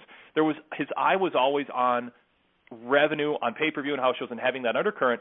Was that one of the reasons that that the faction that you were kind of with behind the scenes pushed so quickly? Because obviously Russo and Ferrara say you didn't give us a chance. But you guys I think saw we're we're in trouble. We're losing money. We need buy rates. We need revenue to stay in business. We got to pull the plug on this quickly before more damage is done. Yeah, and and I think another factor that that that you know never comes up in the discussion is the fact that there were people who publicly said that the success that Vince Russo and Ed Ferrara enjoyed at what was then uh, the WWF was uh, in large because of the of the filtering of Vince. And I I think though they never admitted it, never was openly discussed. I, I think maybe they may have resented the fact that they did they didn't get uh, the credit that maybe they felt they were due. And and the, and the reality of it in the company even today with the WWE is Vince takes credit for everything that's good and never takes the heat for anything that's not good and that's part of the job uh, in talent relations. It's kind of like the press secretary for the president. Your job is to, to catch the hand grenades. And, and, and I will say, uh, JJ Vince Russo did say that in the torch talk that I did with him right after he left the WWF and right before he joined WCW in that short pocket of time. He said what irked him, uh, to put it lightly, was watching all the mainstream media attention WWF was getting at the time, and yep. that Shane McMahon and Vince McMahon and Stephanie McMahon were sitting around taking credit for this Monday Night War period. And here Vince Russo and Ed Ferrara were, and this is where I totally have sympathy for them. They're sitting around in the trenches, writing these shows, working with Vince McMahon on these shows, meeting with him multiple times a week, on the phone, in person, and would absolutely be considered head writers for any other major hit series on any other genre. And they don't even get a credit when uh, on the end of the show or in any kind of official capacity, nor on interviews. And I think they're sitting there going, "My God, we feel so slighted that we're doing this. We're Vince McMahon. It's me and Ed and Vince McMahon, and then Vince goes out parading around with his family, taking credit, never mentioning us. I understand yeah. it, that they feel it's, slighted. It's, it's like today, if you ask, they call it the WWE universe. If you ask anybody in the WWE universe who Kevin Dunn is, what, what do you think the percentage is of people that could tell you who he, who he even is? Yeah. Or would recognize the name. It's yeah. the nature of the business. You have a job to do, and you're paid well for it. Yep. And uh, if if you're bothered by the fact that you, that you don't get credit, I mean, and, and again, you know, at the close of the WCW shows and the Crockett shows, as you say, executive producer. of Uh, uh, Virgil R. Runnels, and and so you know I, I can understand the the want for credit, but um, it's something that you you you it was a mistake to be obsessed with it, and I and I really believe that that was part of the problem in WCW that they that they yeah. felt maybe a chip on their shoulder because they didn't get the proper credit, felt they were in a large way responsible for the success. And so now we're going to prove it because, you know, we're going to set this place on fire, and and, and we have to get our due credit. Yes, absolutely. Searching for more great pro wrestling talk? Then join me, Jason Powell, host of the free weekly Pro Wrestling Boom podcast. Each week, you'll hear the latest news and analysis from me and my team at ProWrestling.net, along with other pro wrestling media members. Plus, the Pro Wrestling Boom podcast features long form interviews with notable names in the pro wrestling industry. Subscribe in iTunes, Stitcher, Downcast, and all your favorite secondary apps, or visit us directly at pwboom.com. Once again, that's pwboom.com.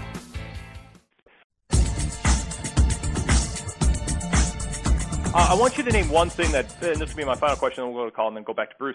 Uh, name uh, one or two things that Eric Bischoff did well, because I, I think objectively speaking, there there has to be some credit historically to to Eric Bischoff's role in getting WCW to the heights that it went to, even if it took a very special set of circumstances and a lot of money to make it happen.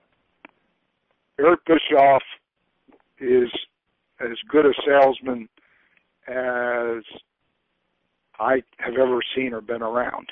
Uh, he carried himself well, uh, you know, dressed well.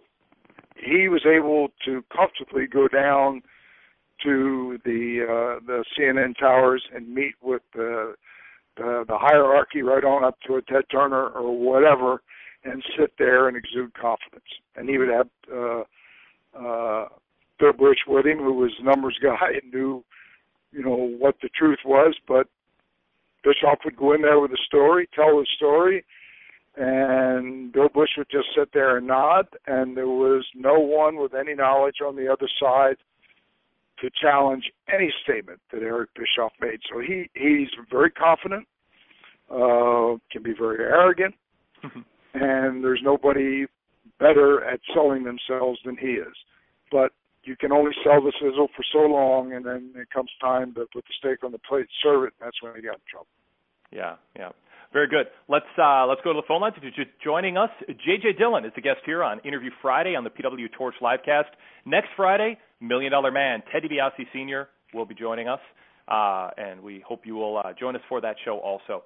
Uh, also, following Money in the Bank on Sunday night, a half hour after the show ends, come to pwtorchlivecast.com right here, pwtorchlivecast.com, to listen live to the post WWE pay per view show. As promised, we'll start with 336 and then we'll go to 240 and then we'll go back to Bruce Mitchell. Uh, 336, please state your name and where you're from. Yes, sir. My name's Rick from North Carolina. Yeah, Rick, go ahead. Uh, yes, sir. I was uh, just wondering JJ's opinion on the recent Four Horsemen going into WWE's Hall of Fame and to uh, speak more specifically on um, Ole Anderson not being a part of the Hall of Fame, but Barry Windham being uh, chosen to be part of that. Um, just JJ's opinion on personal opinion on Ole Anderson being left out of that. Now, uh, JJ, before you answer, uh, a little sidebar. Rick said he's from North Carolina. Bruce, you're from North Carolina. Based Yeah. on the accent, can you tell me what part of North Carolina Rick is likely from, and then we'll see if, and then we'll have Rick tell us. I think he's likely from the triad from Greensboro, Winston Salem, and High Point. now, I, I I'm listening to the accent very carefully, but I'm also listening to the area code. Oh, that's a giveaway. Shoot. All right, uh, Rick, where are you from? Uh, yes, sir. It's Burlington, North Carolina, and uh, he did use the area code against you. Absolutely. Uh-huh. Is and, and that's where you've always been from? Burlington is right next door. Burlington Okay. is like right next Yeah. door to Greensboro. So. All right, shoot. I thought I might get you, Bruce.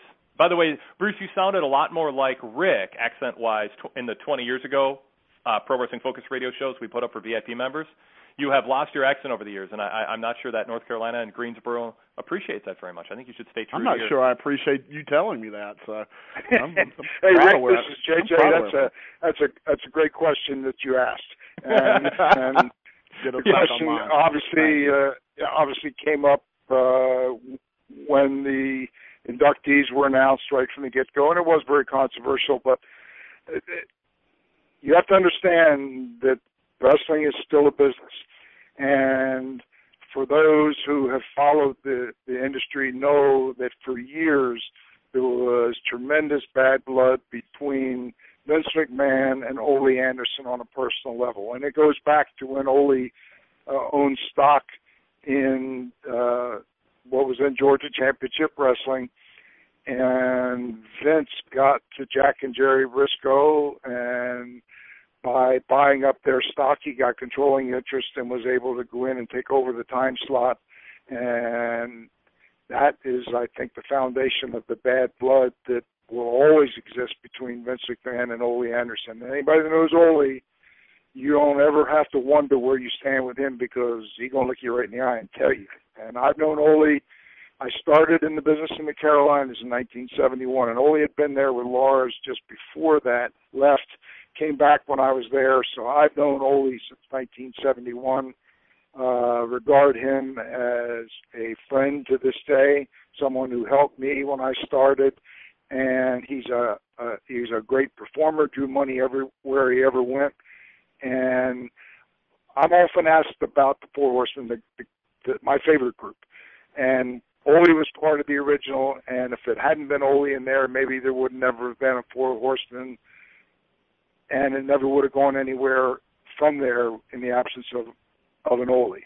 But Ole drew money no matter what, and he image wise, you know, Flair, Arn, Tully, uh, and you know, and I could kind of kind of go with the wind a little bit, but the the limousine riding, jet flying, kiss stealing, son of a gun, that wasn't Ole.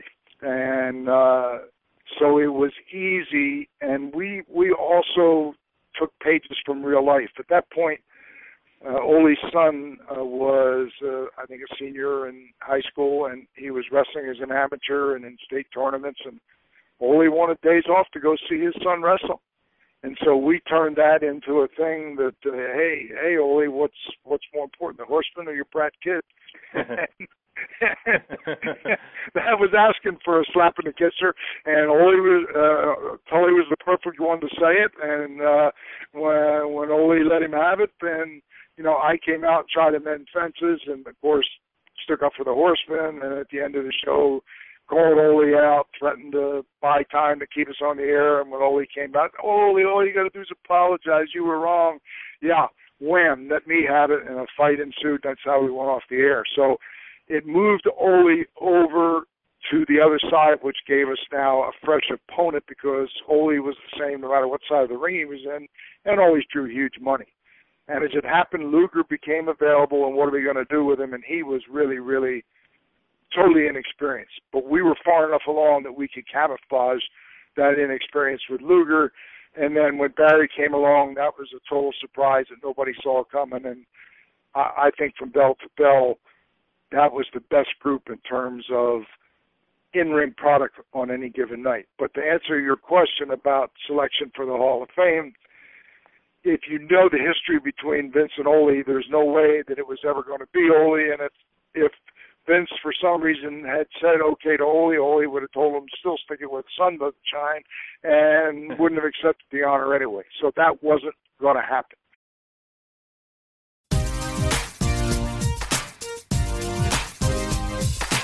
Every Sunday night, catch Wrestling Night in America on PWTorchDailyCast.com, hosted by me, PW Torch columnist Greg Parks. Each week, I'll welcome a co host from the Torch family to discuss the big shows in pro wrestling, taking your calls and emails. You can listen live most weeks beginning at 8 p.m. Eastern. On Sunday nights with a WWE or Impact pay per view, we go on the air at the conclusion of that pay per view. You can listen live, but of course, the full show is available for download on demand anytime shortly after it airs. Visit PWTorchDailyCast.com and click the live stream link to find the next scheduled live show link. Search PW Torch in Apple Podcasts or your podcast app to subscribe. Wrestling Night in America every Sunday, PWTorchDailyCast.com.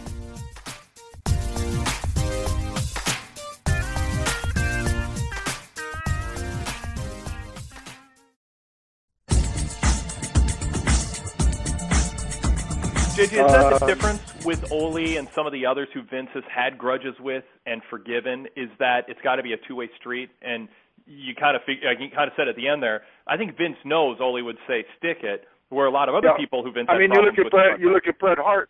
I mean, if you were taken on, or my own situation of of being chosen for induction, Yeah. if you've read my story and know how I left there, the odds that I and again, you pointed out earlier that you know that I've been on Roundtable and some other things, but each time I've gone back, I've dealt with a TV producer or what have you, and had absolutely no interaction personally with Vince until the actual Hall of Fame ceremony and I was not only surprised but but shocked that uh, I had I, I to this day can't explain how it happened. And going to Miami, I had no idea if I was going to be given uh, a chilly reception. And as it ended up, my children were all there. It was uh, it, it, it was everything that I ever could have hoped it could be, and then some in terms of how I was treated, the whole McMahon family were, were were gracious. But you look at Vince with Bret Hart. Bret Hart, when when the thing happened in Montreal, Vince came down to ringside. Bret spit in his face in front of everybody in that arena when they got backstage, punched him, and the camera picked it up. So if you were a betting man as to the odds of them ever doing business again, I think would have been astronomical. But Vince is always one that if he sees dollars that could be made, and in this case, like you said, it has to be a two-way street. Bret knew that, uh, like the Ultimate Warrior, they could have put, they had the rights to the footage. They could tell the Bret Hart story any way that they wanted to, and Bret has a lot of pride of being a a renowned athlete from Canada, and he didn't want that story told without some input. So it gave them a reason to to get back and and to dis, to to dis, discuss things, and that even spills over to to a degree to the situation with uh, with Bruno Sammartino. But to answer Yeah. Rick's question, it was never going to happen with Ole, and Barry was the son of Blackjack Mulligan, who was already in with Lanza in the Hall of Fame. Barry had worked there as an agent for a while, so in terms of politically, it was uh, understandable that Barry was uh, was was the version that was picked, and knowing all of that, um, I, I had no problem with it. And Vince used to talk about, well, if you had a magic wand. If I had a magic wand, yes, it would have been beautiful if somehow Ole could have been given the recognition that if Flair, that if Luger could have been there and been sitting in the audience and recognized. Um, but life is not that simple. And to go there in front of 14, 15, whatever thousand people there were in American Airlines Arena the night before, at that point broke the record for for a Hall of Fame induction, and I and I think we meant something because they included us on the edited down version that that uh, following Monday, Yeah. and then the next day you walk out and they're introduced in front of seventy some thousand people, whatever the number was, at another event that set the record for live events until it was broken again this year. And I hadn't been to a, an event in 16 years. Hmm. And when I got down there and saw where the WWE brand had gone in those 16 years, uh, you, I always say you cannot argue with success. And yeah. I didn't agree with every promoter that I ever worked with throughout my whole career because that's the nature of the business. And Vince has done a lot of things that uh, uh, that I didn't agree with, even found offensive. But you you can't argue with the with the brand that he's built and the success that goes with it. Rick, I appreciate the call. Good to hear from you. Call again. All right. Absolutely. Thank you, guys. You bet.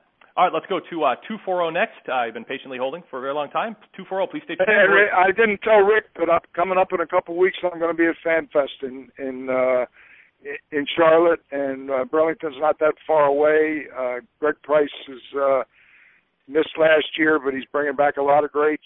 And Ole, speaking of all things, he just Uh-huh. added Ole, which uh, put the icing on the cake for me. Uh, I'm excited to go back and to see Ole, and also uh, uh, Baron von Raschke uh, is going to be there, and he was recently inducted in the Pro Wrestling Hall of Fame in the class of 2013, which uh, in, in, included me. So it'll be it'll be great to see uh, you know to see uh, you know Raschke there as uh, as well too, and also the associ- the assassin Jody Hamilton is going to be there. So uh, Rick, come on down to to to Charlotte that first week of August and come up and say hello.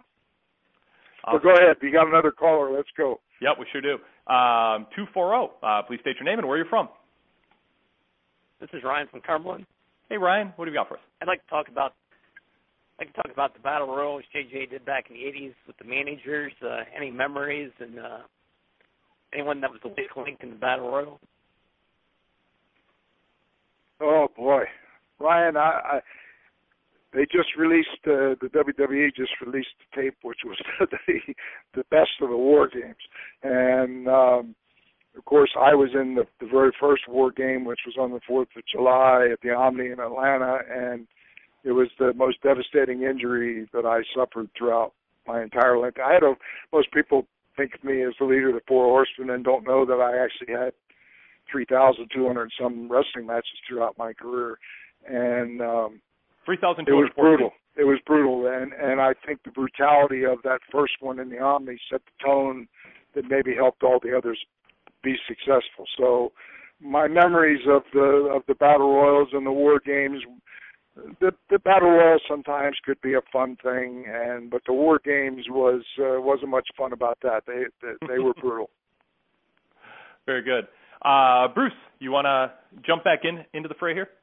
Yeah, I mean, you talked about JJ talked about um, working with Vince McMahon, and you had the job that uh, Jane Geddes has now, that, that that Jim Ross had, that John Laurinaitis had, talent relations, where you're dealing with paying wrestlers, where you're dealing d- deciding who gets what pay based on you know, splitting that out, and and all kinds of personnel issues, and including. um health and well what's called health and wellness now the, the the drug policy. What advice would you give to Jane Geddes the person that's in that job now? Uh, what does it take to to do that job and be successful particularly um working with Vince McMahon? Well it's a thankless position and I, and I I don't know that I could give her any advice. I can only relate to my own situation and the reason I think that I was able to stay there seven going on eight years was because of I started as a fan. I was a referee for eight years. I started uh, you know, doing enhancement matches on TV, getting beat up by the stars and worked my way up the ladder and and to have success in the wrestling business you gotta love it. You gotta have tremendous desire, you have to have some talent. But the other two things are you need a lot of help from a lot of people on the way, which I had and the other thing you need often is is luck. Just to happen to be in the right place at the right time when opportunity presents itself, and the Horseman is a great example of that. So by the time I got where I was retired from the ring and in that position, I think what helped me have longevity was the people that I was dealing with. Every time that I would talk to them or deal with them on any issue, and sometimes you know you're the bearer of the bad news I walked a mile in their shoes. So I always said to myself, if I was in their shoes, how would I want the news uh, presented to me? And it was back in the day when contracts were uh, not. Were, they had a 90-day get out get out clause where they weren't renewed, and a lawyer used to write up a letter in in in legalese that's that's very cold and very uh, formal and put it in a FedEx envelope and, and mail it to a guy's home. And uh, guys would open it up, and I changed the policy when I was there to say that no letter goes out until I'm told about it, and I make a personal phone call in advance and talk to the guy, and at least give him the courtesy of saying, "Look, you know, I, you know," and tell him, "You know, this isn't good news, but I want you to have a heads up so that you're not home and, and the envelope doesn't come and your wife opens it and reads the letter and it's devastating news. And and again because I walked a mile in their shoes. And I think guys in in that position you never your thing is not being everybody's friend because that's not going to happen the nature of the position. But if you treat guys with respect and I always try to treat them as if I had wanted to be treated if I was in their shoes and most of the guys got it and respected you for respecting them. So in terms of Jane uh, working for Vince, man, I don't know. She didn't have the benefit of what I had and what Pat Patterson had and what Jim Ross had and and I guess to a degree John Laurinaitis too. So uh Vince is tough to work with, uh very demanding to start with. And when you're dealing with talent, it's nice if, if they know that you could relate to them on a personal level because you've been where they are at some point in your career. Need an extra dose of positivity in your wrestling podcasts? Well, come join me, Alan Forel, over in the Pro Wrest Paradise at PW Torch VIP as we bask on the bright side of wrestling and focus on some of the great matches and shows from around the world, be it the US, Japan, Europe, or Mexico. There's always a place for wrestling's past in the Paradise too, and we've done fun historical shows such as the We Love Liger series, celebrating the glorious career of Jushin Thunder Liger, and our I Was There When shows, where a guest will join me to talk about a classic bout that they were in attendance for. We love variety, and you can expect lots of it at the Pro Wrest Paradise. Detailed PW Torch VIP subscription information and a list of all the VIP benefits is available at pwtorchvipinfo.com. And yes, all VIP podcasts are compatible with popular podcast apps on iPhone and Android devices, or you can stream them directly from our ad free VIP mobile site. See you in the paradise! As far as as far as Vince McMahon, what what is Vince McMahon looking for, or what you know? Vince McMahon works. It said 24 hours a day or seven days a week in his prime. Um, dealing with him, what what are the things that he wants, and what are the things you want to stay away from, as far as as, as working with him close by? Well, I think I stated in my book uh, that Vince used to say, "I want the truth. I want you to tell me how you feel." And at the same time that Vince would say that, he would also make it very difficult for you to be brutally honest with him because he can be very intimidating. Yeah. And so the greater majority of guys that are there will start to say how they really feel until they're challenged. And if they're guys who uh, aren't independently wealthy, that have families that value that job, sometimes then put on the brakes and go into reverse mode. And there was only a couple guys in my experience there that that I thought were in a position to be brutally honest with Vince and never back down and tell him exactly what they did think, whether Vince argued with him or not. And one guy was Pat Patterson, and the other guy's name is Gerald Brisco. Hmm. And um, those two two guys uh, told him like it was, and if Vince had said, uh, you know, pack your bags and hit the road, they wouldn't have had a benefit for for either of them. And I have great respect for Pat Patterson. He was uh, a genius in the business, and I learned a lot from him. And I have that same respect for Gerald Brisco uh, on all levels, including a performer. He he uh, was a great talent in his own right. Um, he was a great tag team combination with his brother Jack, and I think Gerald is worthy of, of being recognized as a Hall of Famer as an individual, not just because he's uh, Jack's brother. Yeah, he really had a great run here in this area in the Mid Atlantic. We're talking about the Mid Atlantic Fan Fest, August first, second, third, and fourth. But Yeah, Gerald is going to be there, and I'm excited about that too. When I started in the business, Gerald was on top. He was an established tag team with Thunderbolt Patterson. and he could, re- I mean, he could really work. He could really talk. He was, he was a quintessential um, good guy. Um, you you talked about how gratifying it is to see the, the cycle turn back, and that that um, Paul Heyman is now an effective manager after thinking that after a lot of us thought that maybe we wouldn't see managers again.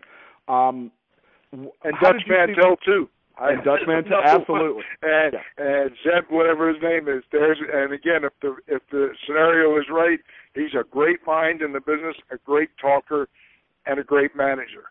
So again, he's a second example of uh, in if the circumstances are right in the modern industry. But there are two old timers who uh, cut their teeth a long time ago and understand what that role is and can do it extremely well. Um, wh- what do you see the role of a manager? All the years that you were a manager, what did you feel like the J.J. Dillon character should be doing, or, or playing support to the biggest stars, to the biggest bad guys in the in the business? How do you see the role of a manager? Because I thought you were real. You know, I watched you very close by in the Greensboro Coliseum every month, and in Dorton Arena and places in the Carolinas, and I thought you were great at all the little subtleties of looking concerned. Um, for your for your guy and, and picking the right time to to act and then staying out of it at the right time. But how did you see the role of managers and who did you learn from when you made that transition from being a main event wrestler to becoming a, a, a manager? And JJ, I'll insert before you answer that. Whenever I think of you, you always look distressed. You're always rubbing your forehead, looking distressed. Look concerned, yeah. If you if you had my schedule in my life, you'd be distressed too. but no, it, it I my philosophy was always less is more, and I think part of that goes back to the fact that I had so many wrestling matches under my belt that if if push came to shove, I a lot of smaller territories. I think there were managers that were there who didn't have extensive wrestling backgrounds who thought, you know, Jesus, times get tough, and all of a sudden the promoter says, you know, I've got to look at this roster and I, and I got to cut a little bit. Where would be the first place that they would look? Because you need two wrestlers to have a match, and you need a referee uh, for for the third man in the ring, and the one uh, who is uh, expendable with in really really tough times would be the manager. So I think a lot of managers had the mindset of wanting to put the focus and attention on themselves to kind of show that you know they really I am valuable and they really do need me. And I don't know if it was because in the back of my mind that I thought, you know, my situation is different. I don't have to go out and prove anything on any given night, so I can take the attitude of less is more. The other thing is, uh, uh, as Bruce pointed out, that I'm sitting there at a chair at ringside and I'm watching my guy, and there's people sitting not that far away from me that are paying a good price to sit in the front row of ringside. And if I don't feel pain when my guy is uh, uh, is in a, a situation where he's not doing too well, or if he does something uh, that's turned the tide, I'm going to jump up and re- re- rejoice until all of a sudden it immediately turns around and I sit back down like it didn't happen. In other words, how can I expect the person sitting in the front row that bought a ticket to be into the emotion of the match if me as the manager in the court in the corner don't show that I have that same degree of, of emotion watching the match. So yes, there were subtleties, and they carried over to interviews. One of the interviews I'm most proud of, I never said a word. I was standing behind Lex Luger. Oh, I love that interview. Was, I love that interview. I'm just going to. You know exactly what I'm talking about. I do. I do. I have. Facial, I have it to this day. If you read my facial expressions, I don't have to say a word. It is. I have made it. I made it known just by my demeanor, by the little subtleties that I'm I'm having a problem with the things that Luger is saying. And if you're watching, hopefully that's conveyed to you that uh, ooh, there's uh, there's there's trouble here. This guy is talking, and the guy right over his shoulder is not saying a word, but you can tell he's not happy. And I think that's an important part of the of of the total picture. And I and I I took uh, great pride in the fact that those were the things that I concentrated on. And, you know, it's like Bruce said, that sometimes I would throw a piece of paper, uh, uh you know, on the corner, and I, Mr. Referee, excuse me, there's somebody who's throwing some trash in the ring, and I get up and knock it off the floor and sit back down.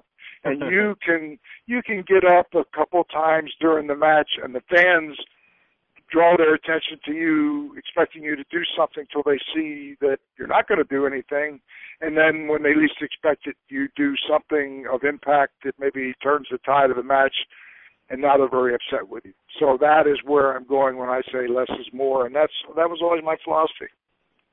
Yeah, I, I think JJ that you showed there's there's more ways to be a manager um, than the ones that get a lot of attention, and and that's in zero disrespect and lack of acclaim to the great, uh, more flamboyant, outlandish managers, Bobby Heenan, Jim Cornette, Paul Heyman. There's so many ways that they're excellent at what they do. You did it in a less flashy way, but I think you you did a nice job explaining why you were valuable by being very valuable by being different. Yeah. And I, I, I would be the first one to say Bobby Heenan's the greatest manager in the history of the business, and he yeah. set the, the standard by all, which all the rest of us were uh, uh, were judged.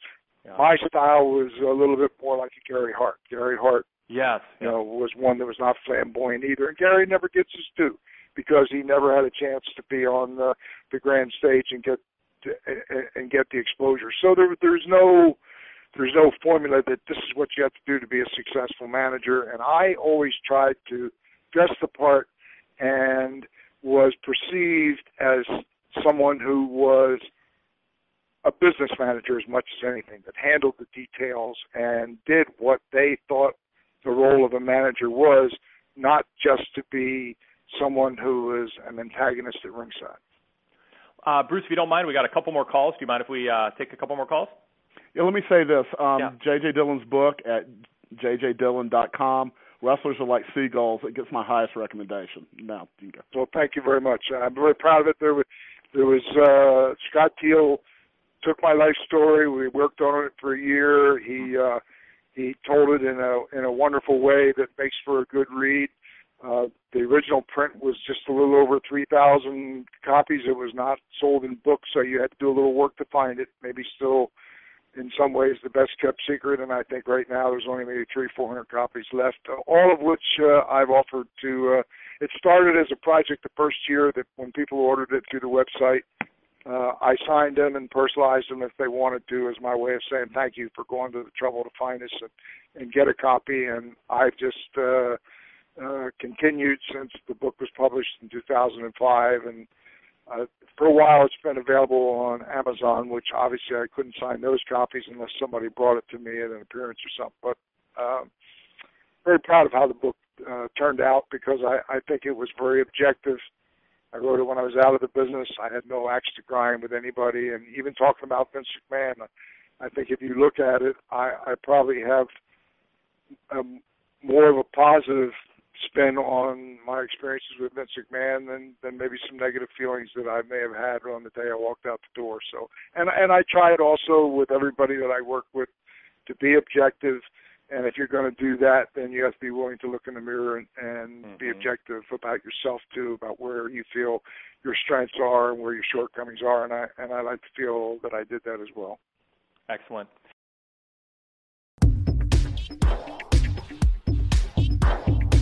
Longing for some nostalgia? Or maybe you want to learn some wrestling history? Don't miss the 90s Passcast every Friday on the PW Torch Daily Cast feed. Alex and Patrick will transport you 30 years into the past by taking you through the Torch issue from that very week. Follow news from the WWF and WCW and all the happenings from across the wrestling industry in real time as the Torch reported it 30 years ago. That's the 90s Passcast every Friday on the PW Torch Daily Cast feed.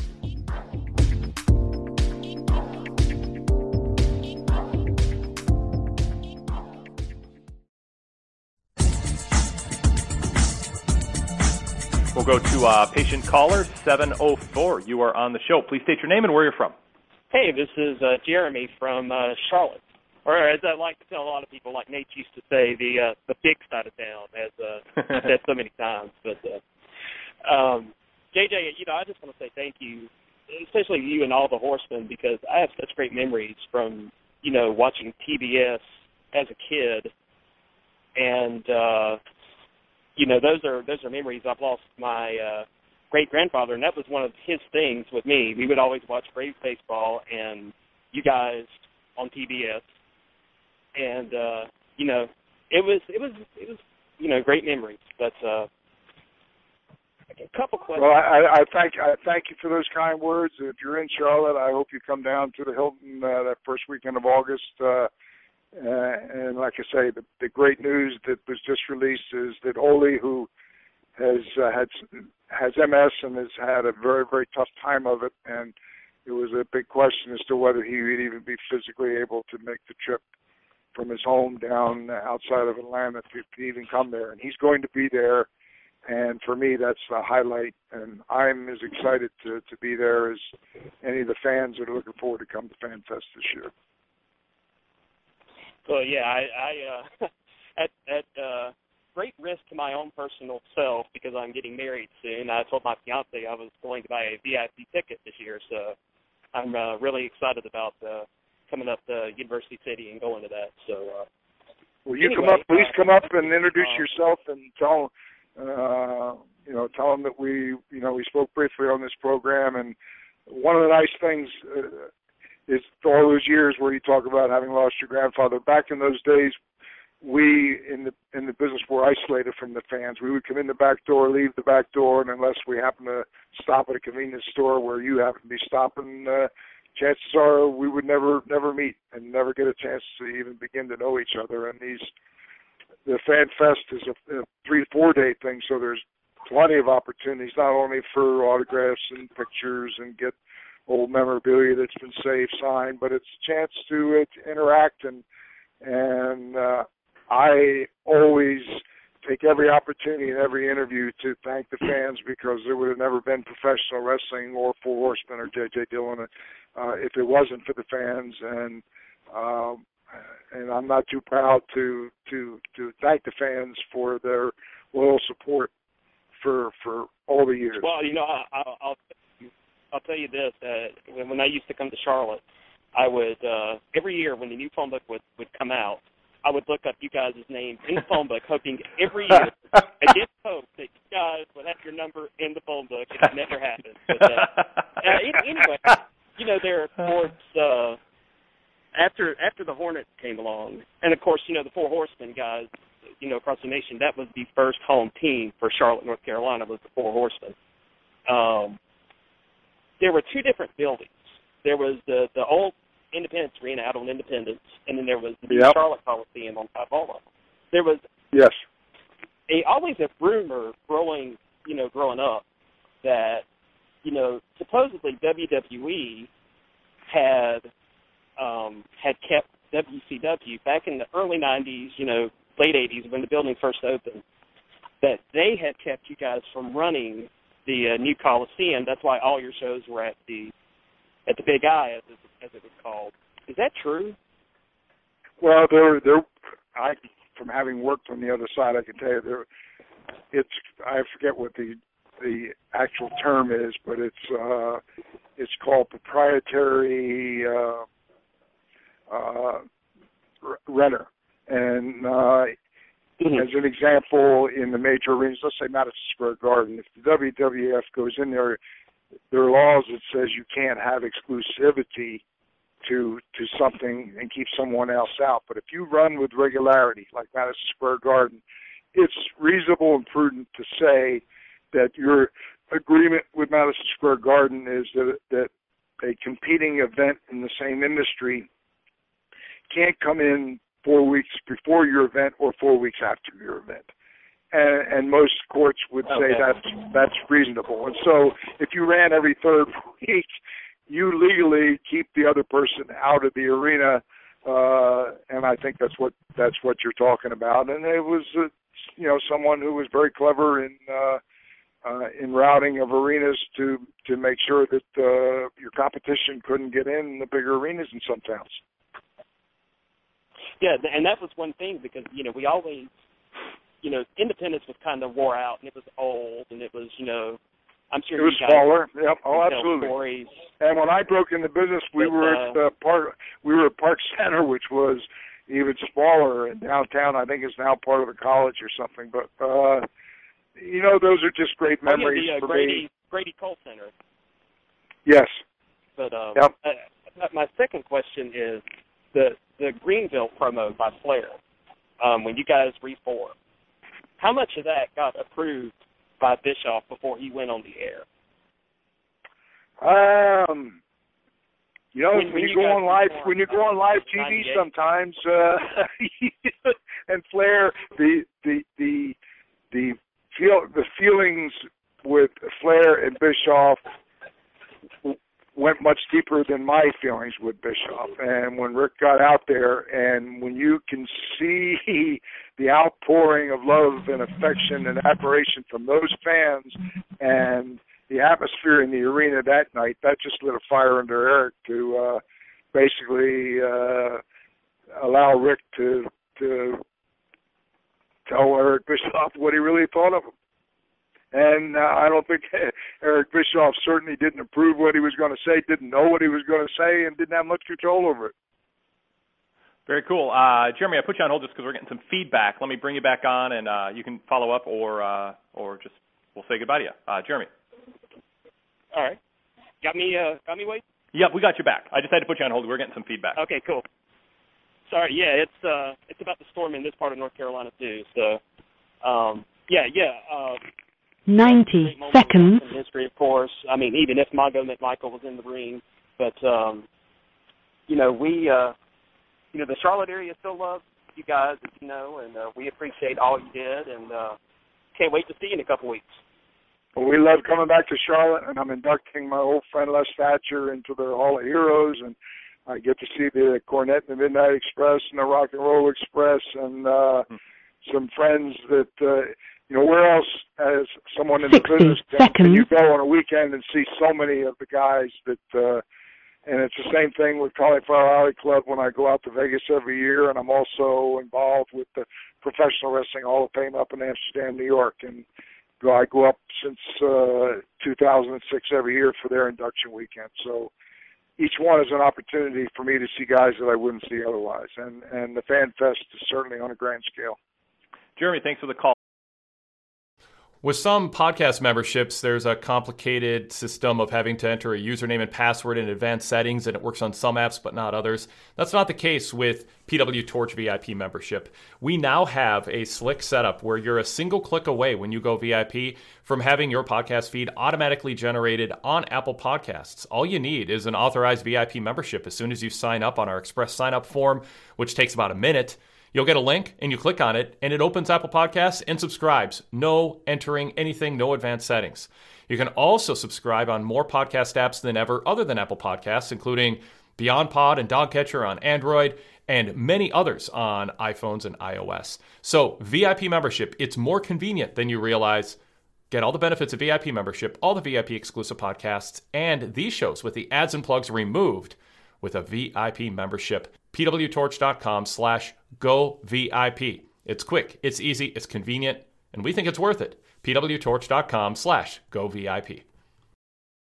Our last caller of the day will be area code 203. 203, please state your name and where you're from. 203. Did uh, 203 drop off? Going once? Going twice? All right, very good. Uh, uh, JJ, you've been with us for a long time, and including the half hour uh, delay in getting uh, getting you hooked up on the show. Would you be able Ten to stick seconds. around for uh, just a few more minutes to answer a couple email questions on our VIP after show? Sure. Okay, Uh, great. I'm on my mobile on my mobile phone, and uh, and uh, my I'm I, I'm sure my battery's okay. I've been having some technical problems with my own home phone service as well, and the technician was out and checked it today and said it's fine. But every time we tried to record something, uh, the audio seemed to drop out. So as long as my battery holds up, uh, I'm up to uh, a few more questions certainly. Great. I, I just as a uh, give a second chance to 203 because he was on hold for a while. I'm going to go back to him in case he had to had a technical problem. 203, are you there? Okay, fair enough. We gave him a chance. Uh, Bruce, you're still with us? I am. I am. Awesome. So let's uh, let's go ahead and play the play uh, play the music out. On the other side of the music, uh, the VIP members will get to hear J.J. Dillon address some email questions and maybe a couple follow-ups from Bruce. J.J. Dillon has been our guest. It has been an absolute pleasure, J.J. Uh, here on the live cast, uh, hearing you tell your stories and share your experiences. Uh, the time flew by. I say that with a lot of our guests, and uh, you, you're no exception. I can't believe we've been on for an hour and a half. I don't know if I should have even told you of that, told you that, because maybe the time by flew for you too. But we appreciate all the time you've given us. That's right. I've enjoyed it. You guys have asked some great questions, and uh, I've I've always enjoyed uh, the days with the torch right from the early days. And of course, uh, I recently commented to Bruce about uh, uh, him sitting in the front row of uh, ringside at Greensboro. So uh, I've known him for a long time as well, and I've I've enjoyed this as much as anybody. Awesome. And I, I got to watch you from the front row also at the old Met Sports Center in Bloomington, Minnesota, when the NWA finally started coming to town with Ric Flair against Dusty Rhodes or Ric Flair against Barry Windham on top, and you often worked on the undercard in a full body suit and uh, usually lost, JJ, I must say. Uh, you know, I I I I have all my matches logged, and I kind of had lost track of my one loss record. Uh, uh, Pre- Precious Paul Ellering uh, was a regular opponent, and I did I I just I didn't have much luck with him for some reason. I guess he's just very talented, and and being around those tough road warriors for too long made him tough too. All right, so our listeners join us on Sunday night, and uh, VIP members, you stay tuned because on the other side, on the other side of the music, JJ Dillon answers some email questions and addresses more topics. Join us Sunday night after Money in the Bank, and Bruce Mitchell will be back hosting on Monday in the hour before Raw. Don't forget, visit pwtorch.com every day, including the Ask PW Torch feature and uh, many other news features and exclusive features, and download our app. Just search PW Torch in the App Store on your iPhone or Android device, or uh, any other smart device, actually, including Samsung smart TVs and DVD players. On behalf of Bruce Mitchell, Wade Keller, thanking JJ Dillon, and we're signing off on the live cast. All right, we're now in the VIP After Show portion of the program. A huge thanks to our VIP members. We appreciate your support. We uh, have some emails for you, JJ, and uh, let me do a, a um, bring up the first guest if I can uh, get my computer to cooperate here. All right, so first question um, comes. Blog Talk Radio. Goodbye. Sure thing. First question comes from Mitchell for Life, VIP member. He says, uh, JJ mentions in his book that he wrestled Chris Adams in Portland during a one time shot in 1982. I was there. He says he was there consulting. Does he remember any impressions of Portland or advice he gave to Don Owen? Oh wow! I actually, I have always been a fan of the business and the so-called uh, great regional promoters. I, I wanted at some point during my career before I retired to to try to get to to to wrestle for all of them. And I worked a week for Don Owens, and uh, I don't remember. The, actually, the one remember, match that I do remember from that week was uh, uh, Stan Stasiak. I wrestled Stan Stasiak and fell victim to the heart punch. So that part uh, I, I do remember, and it and for me it was just a thrill to uh, uh, you know to come out to to uh, the Portland area, and I had that same feeling uh, when I had a chance to on the way back to Japan, uh, thanks to uh, Kendo Nagasaki, Mr. Sakurada, who set it up for me to spend a week uh, working in Calgary uh, back when uh, Stu Hart was alive, and and being able to go to the mansion and see firsthand all the things that I'd read and heard about. Uh, so I don't have a specific memory of that particular match, uh, other than uh, you know I enjoyed the the week there, and I remember the place where we used to stay had an airplane out front at the hotel. Uh, that was supposedly a, a landmark that everybody in the business knew about. And uh, the only match, again, as I said, was I did get a chance to wrestle Stan Stasiak. Very good. We got another question, a more, a more contemporary question, and this comes from David from Memphis, also a VIP member. What are uh, JJ's thoughts on interaction with Chris Jericho, and did he see his potential during his early years in WCW?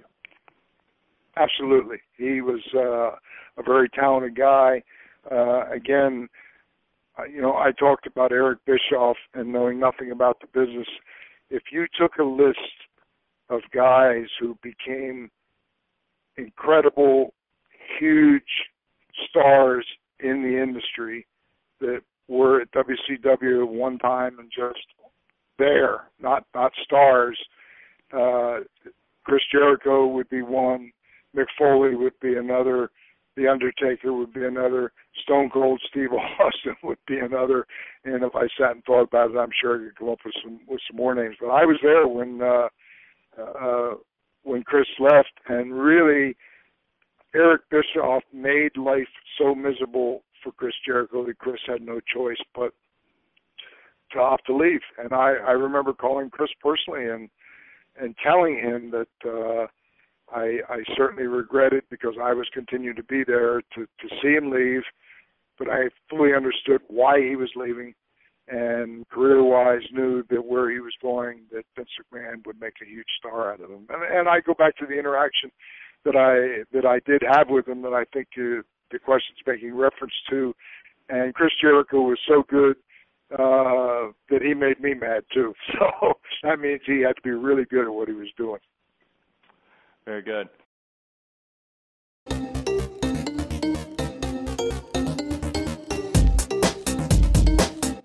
Aloha, Torch Faithful. This is Kelly Wells, host of PWT Talks NXT. Every Thursday, you can hear me and my gang of idiots, Tom Stout, who shares thoughts from the live tapings, and Torch recapper Nate Lindberg, as well as a rotating cast of guests, cover the matches and events in NXT live on USA Network. Search PW Torch in Apple Podcasts or your podcast app to subscribe, or listen on demand and see the entire PW Torch Daily Cast schedule at pwtorchdailycast.com. Cheers!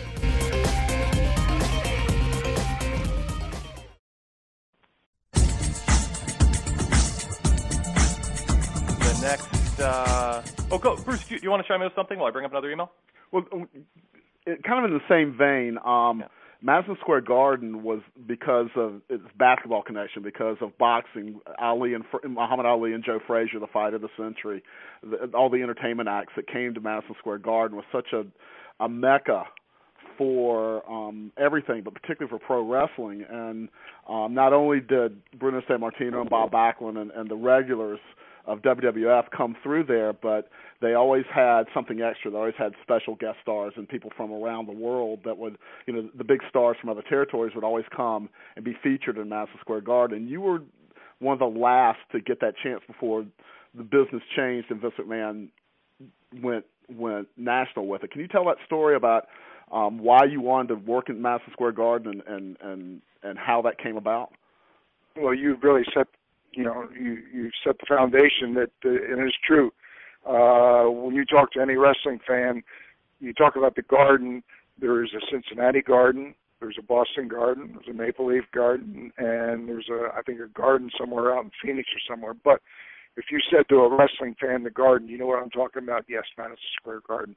And the location has moved three different times. Uh, the present location is uh, uh, uh, above uh, the Penn Station, but before it was some distance away, and then I think the original one actually burned down. So it wasn't so much the actual physical location as it was New York City, Madison Square Garden.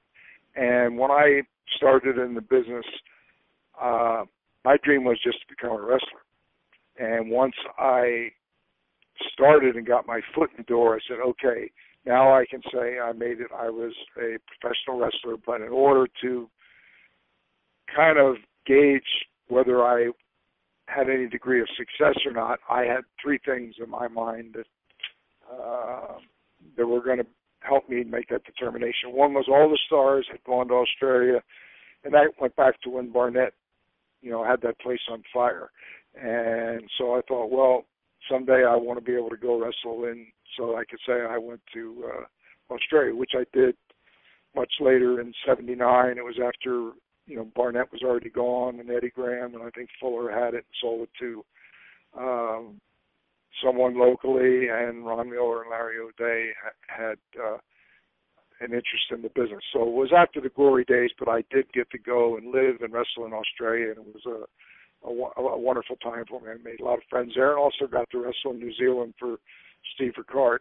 The second uh, uh, kind of gauge for me was Japan.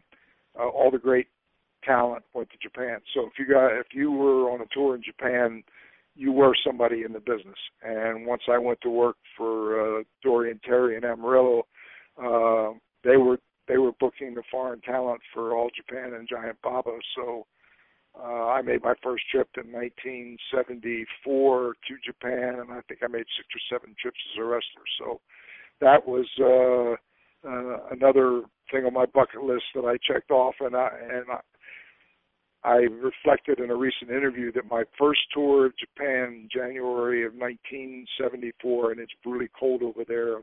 Most of the buildings don't have central heat, but on that tour was then reigning champion Dory Funk Jr., Terry Funk, Jack Brisco, Jerry Brisco, and Harley Race. And of course, Giant Baba was on the other side, as was the destroyer Dick Byers. And here I am.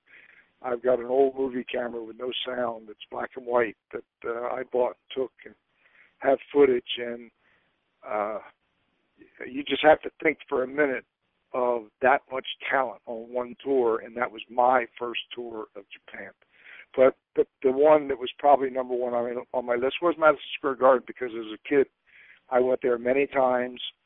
And back in the early days, it was Argentina Rocca and Karl von Hess and Skull Murphy and Brute Bernard and Chief Bigheart and Haystacks Calhoun and Bobo Brazil and the Sheik and Dr. Jerry Graham and Eddie Graham and uh, Dick the Bruiser came in. I mean, it was the who's who of wrestling. Eduardo Edward Carpentier and Ricky Starr. So I, I did hope that someday I too maybe could say I wrestled in Madison Square Garden. And I never worked the uh, the Northeast Territory. I spent most of my time, a lot of it in the South, and traveling around. And uh, I was in Florida in 1984, so I've already been in the business like 13 years. I'm now predominantly better known as a manager, wrestling some, but certainly not at the level that I was when I was in Amarillo fighting for my life every night against Dick Murdoch and Terry Funk.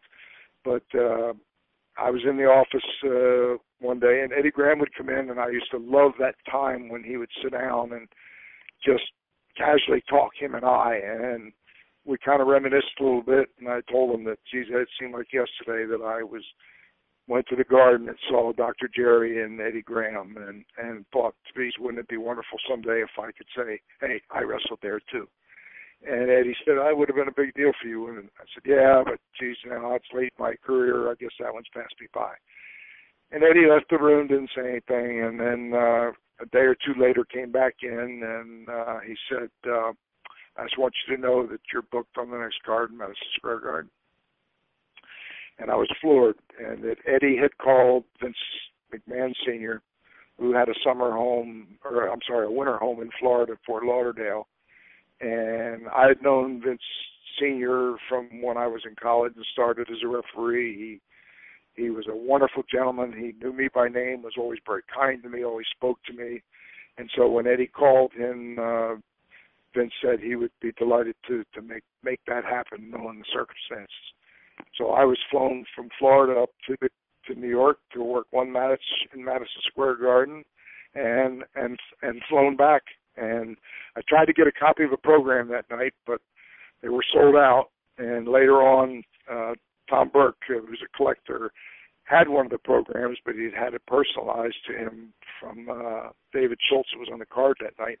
But he he was able to take the center uh, lineup that they inserted, and I was able to make copies. And I made two copies of it, and I, over that next year or two, went around and had everybody that was on the card that night autograph it. I had it professionally mounted, and that night, my name is listed at the bottom as uh, uh, additional matches, including. And that night, I was moved up uh, to face Tito Santana for the Intercontinental title because they were taping in those days for the Garden Network. So uh, I'm looking at a picture that I had made with Tito uh, in 2007 uh, never knowing that in 2013 he and I would both be inducted into the Professional Wrestling Hall of Fame uh, as, as part of the same class, and that he was uh, in the WWE Hall of Fame since 2004, and I would later join him in 2012 there as well. But on that card that night, April 23rd, 1984, main event Sergeant Slaughter in the Iron Sheik, Greg the Hammer Valentine, Bob Backlund, Tito Santana and I took the place of one of the Samoans. Six man match Rowdy Roddy Piper, Paul Orndorff, and Dr. D. David Schultz against Tony Atlas, Rocky Johnson, and Ivan Putski. Uh, Brian Blair was on the card, and uh, René Goulet was there. Wendi Richter was there. They've all signed the program. And what's amazing, all these years later, as many as we've tragically lost prematurely uh, and sadly, all those names that I've mentioned to you are still alive.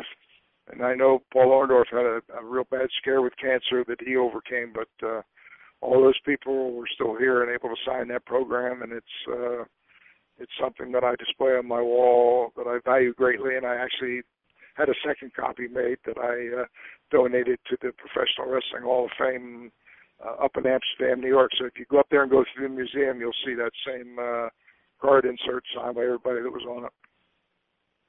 Yeah, I mean, I, I think you were part of history too, and that you were the last of the territorial stars to make that special guest star appearance in Madison Square Garden because you know Roddy Piper's there, um, Paul Orndorff is there, and the world, the wrestling world is about to change.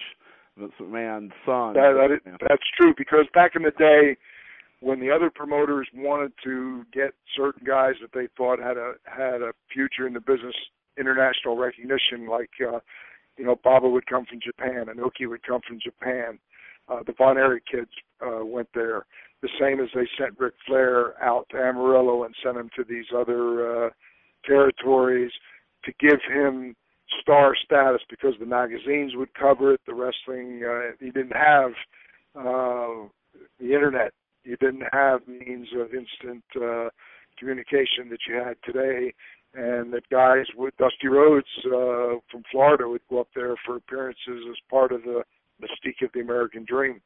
And the timing of uh, my going up there, sadly, Vince Senior passed away just a couple months after that. He was terminally ill with lung cancer, and uh, Vince was in the process of uh, going to all the regional promoters because cable television had changed the landscape, and he was going in where there were barter agreements in, in most of the regional territories, he was going in and buying the time to put his show in the air, and then taking the top stars and uh, putting them under contract to him, and in essence, uh, you know, declaring war with uh, everybody else in the industry, and so there were no more political favors of of guys calling you know Vince now to be added to the card for prestige in the Garden, and I didn't realize it was somebody else that that, that pointed out years later said, "Do you realize that you were the last outside guest to get booked in the Garden?" Wow, I didn't know that.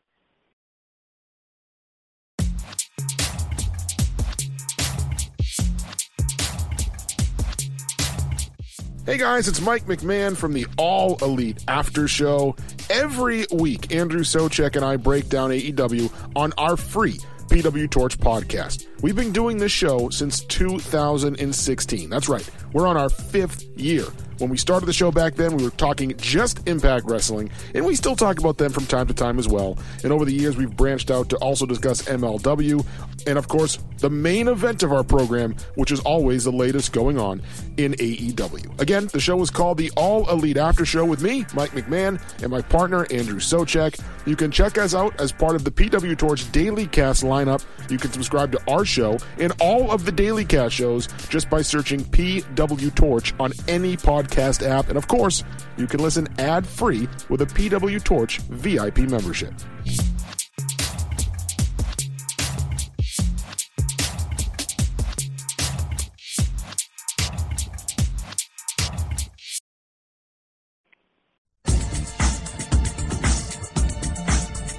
Uh, JJ, listening to you talk, it, it makes me uh, uh, sad that we never had a chance to have Gary Hart on the program too, because people like, you know, you had compared yourself to him as a manager, but just in terms of being well spoken and observing the world that you were in. You know, you you you you took a lot of people just they they get they go through their career, but they're thinking about themselves, or not really observing or remembering things, and the stories you're able to tell are just fantastic. And and I, I kind of think uh, we're we're it's great that we can have you on the show and talk to you. And and it's too bad that Gary Hart left us so early because I think he would have been a, a great guest along the same lines with some great stories, having crossed paths through so many different eras with so many different uh, big names over the years.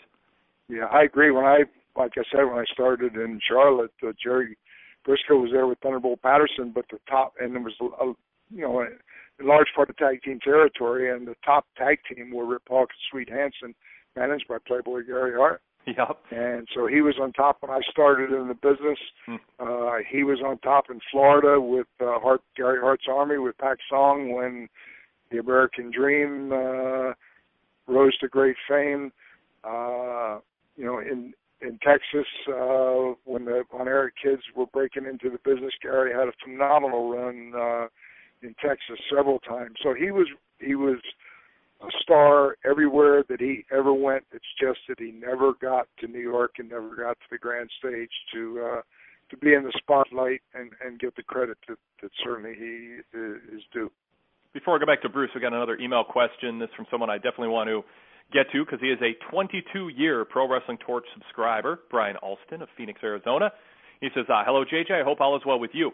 In 1989, were there plans for a new Four Horsemen after Tully Blanchard and Arn Anderson left the Four Horsemen and the NWA WCW? Ric Flair and Barry Windham were still there. You started managing Butch Reed, Kendall Windham, and turned against Eddie Gilbert and started hanging out with his brother. Michael Hayes was also in the mix. Soon after, you also left the company and joined WWE. Did you, Rick, and Barry discuss keeping the Four Horsemen name and inserting perhaps Reed, Windham, and or Hayes? Thanks. Uh, to be honest with you, uh, when you know I I was very close with Tully and with Arn, and everything. I don't care how successful it is, you know, it runs its course, and they had an opportunity to go to the grand stage. Uh, the Brainbusters, managed by Bobby the Brain Heenan, and they felt the time had come to go, and I was totally supportive of of their decision and wishing them the best. Uh, it was a difficult time because TBS was now buying Crockett promotions, and they and when they did the due diligence, the the executives talked to everybody, myself included, and uh, and had all the right comments. In other words, we, we've got a strong financial foundation. We've got all state of the art equipment. We have programming that we package and send all over the world that we could package wrestling in with other things and get it places uh, uh, where it wouldn't get on its own otherwise. Uh, all these things that that you know they were going to to do, and then the one comment that went with it. And by the way, of course, we're not going to touch the wrestling product because we know that that's what you do best. And the ink wasn't even dry on the contract, and every uh, you know closet wrestling fan started coming out of the woodwork with uh, their their personal insight on what was wrong with the company and how they could immediately turn it around. And there was one guy in particular, and it's nothing personal. His guy's name is Jeff Carr, and he was there a long time. I don't know if he's still there, retired, but uh, I remember him speaking up and saying, "Well, I know next week uh, I could just go through the roof with ratings and put Ric Flair Sting on TV." And yeah, of course, he was right. You could put Flair Sting on on TV and and generate a great rating, but what he didn't understand was uh, you always had to be looking at the big picture of not only what you would put on this week, but then what do you put on next week and what are you putting on the week after? Because wrestling is not a seasonal thing. It was uh, 52 weeks out of the year. It was a an ongoing athletic soap opera, and there were subtle, you know, uh, hills and valleys along the way. That was the nature of the business. But but what you try to avoid was the extremes, and you did that by being very careful and and uh, trying to put what on what you needed to on TV to further where you were going, but still say some things in the bank. And it's a problem even in the industry today. They they still run pay per view and they've got all of that programming uh, time to fill, and yet they've got to keep some matches that warrant someone paying extra to watch on on, on pay per view. Thanks for listening to our podcast. Did you know we also have a website? pwtorch.com. Daily news updates, editorials, and my live TV coverage covering Raw, Dynamite, and SmackDown, and my live pay per view coverage for WWE and AEW. Create a tab or bookmark, make it a daily stop. Visit us throughout the day, every day, to keep up on breaking news and more. That's pwtorch.com.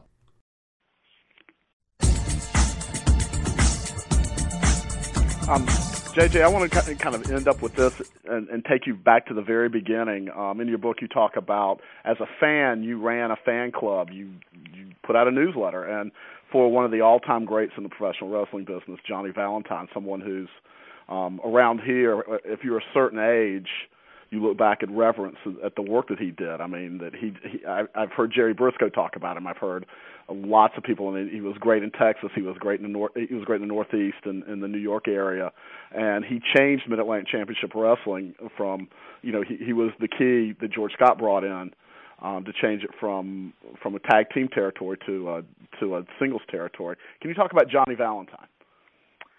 You know, it was at a time when I was a kid and all.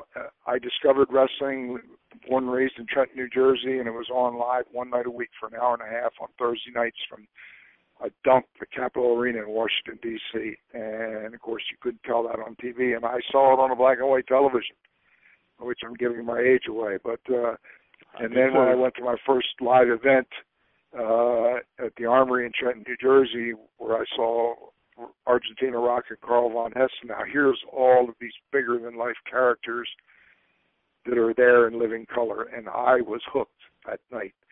And there was something about Johnny Valentine. He was someone who wasn't flamboyant like a Ric Flair. He didn't come in and immediately cause a splash. And his style was one that hard to describe. He would walk to the ring and he had an air about him and he would get more with a look. And they used to say in his matches that, you know, where nowadays uh, you hear these kids say that, you know, the the, instant that someone hears a fan a fan chant boring, they they feel like they were hit with a cattle prod and in the rear end and jump up and and have to do something just as a reaction to somebody in the audience yelling boring. Yeah. Well, Johnny Valentine even though at that stage of my career I didn't truly understand why he was so great, but I did see that there was something very, very special about him. And I've since heard a, a, a, a quote attributed to him that knowing his reputation in the business, I, I believe it is probably a very accurate quote because back in the day they used to say, "Is wrestling real?" And Johnny Valentine allegedly said, "I can't convince you that wrestling is real, but I'll convince you that I'm real." And he did that every night, much like Wahoo McDaniel did. And uh, as I think back, it just uh, he was special and and uh, he was very kind to me and uh, I was respectful to him and and I was honored that uh, uh, that I that I knew him even that early as a young guy on, on that basis. Uh, Bruce, anything else? I I think that's a good place. Yeah.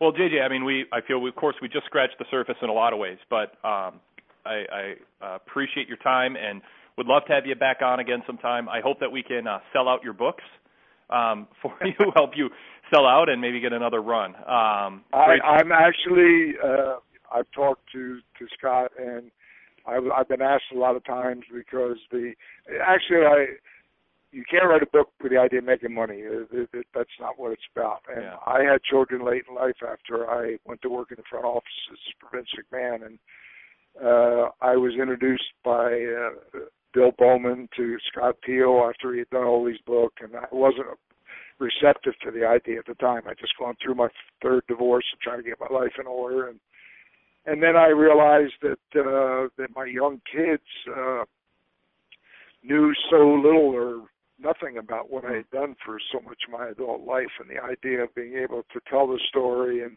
have it put to words that would be permanent uh, started to be uh, a more attractive idea. Like I said, Scott worked with me for a year, recorded these interviews, and uh, uh, very proud at the end uh, that those that my children and fans everywhere that there's a permanent record that somebody can go somewhere and get it, and read it, and I, I think what was the pleasant surprise for me was the positive feedback.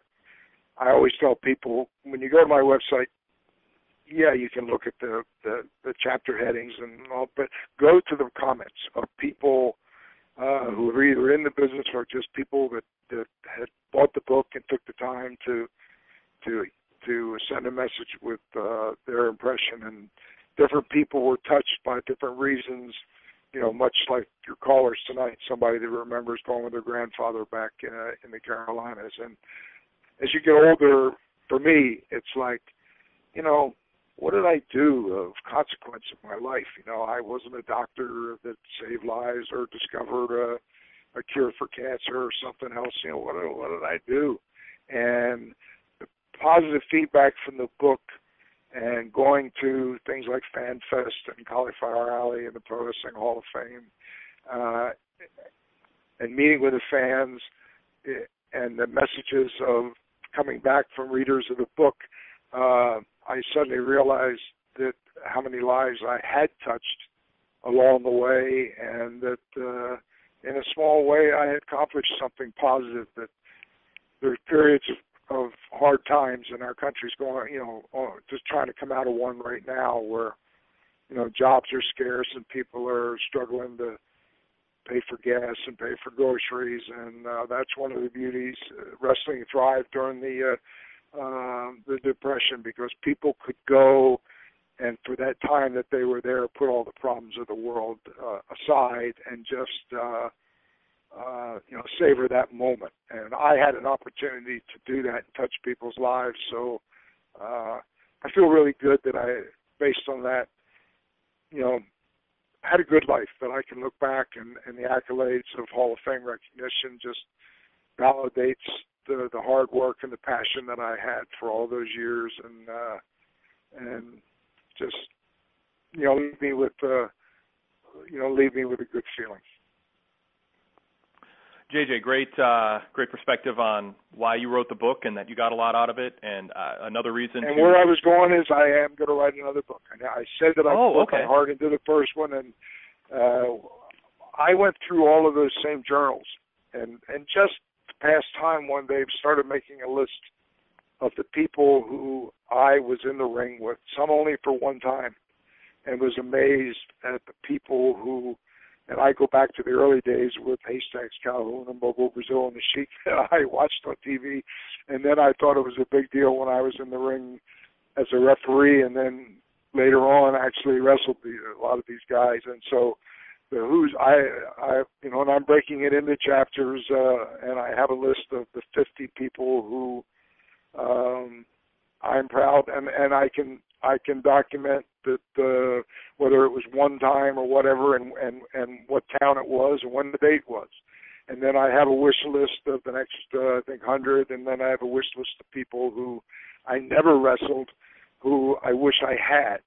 Uh, one being a Danny Hodge, who I may have faced them in a battle royal somewhere, but wish that I had a magic wand and could say that I wrestled uh, Danny Hodge. So uh, there's material there that I hadn't realized for. Uh, a second book. All the venues that I have been in that no longer exist, like the Sportatorium in Dallas and uh, the the Amarillo Sports Arena and buildings, the the, the, the Civic Arena in Pittsburgh that was torn down. So there was enough material in there, and then of course the Hall of Fame came along, and and that's a whole discussion about oh yeah the validity of one or the other, and uh, uh, just a, a strange story to conclude. I talk about my years in Australia, and uh, I met a girl in Australia.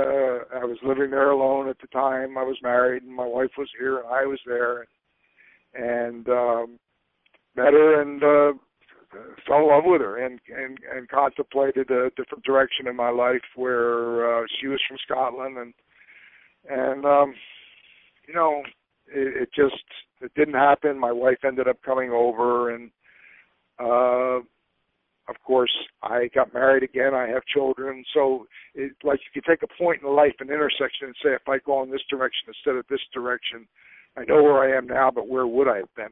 And this person was one of the few people who I wondered whatever happened to her. Uh, she worked at the Texas Town and Country Tavern in Sydney, and uh, Bruiser Brody's wife, Barbara, had worked there as well. And, and after she wrote the book, after Brody had passed Brody had passed on, I even uh, contacted her to ask if she ever knew what happened to this girl uh, that worked there that was from Scotland that and we're talking 34 35 years ago. And approximately 3 weeks ago out of the blue uh, my horsemandylan.com uh, email I got an email message from a girl named Irene that said, I knew you at one time when you were in Australia. That's amazing. The world the world does shrink a little uh, bit with the technology, but and it's also just amazing yeah. and that, how and things that is, turn. A, that is a whole story in itself in terms of she still lives in Sydney, Australia. She's married, has two children of her own, and uh she related to me that uh, when we were there, I took her to a Japanese restaurant because that was my favorite food, and she didn't wasn't particularly a big fan of Japanese uh, food. And recently, she had two sons.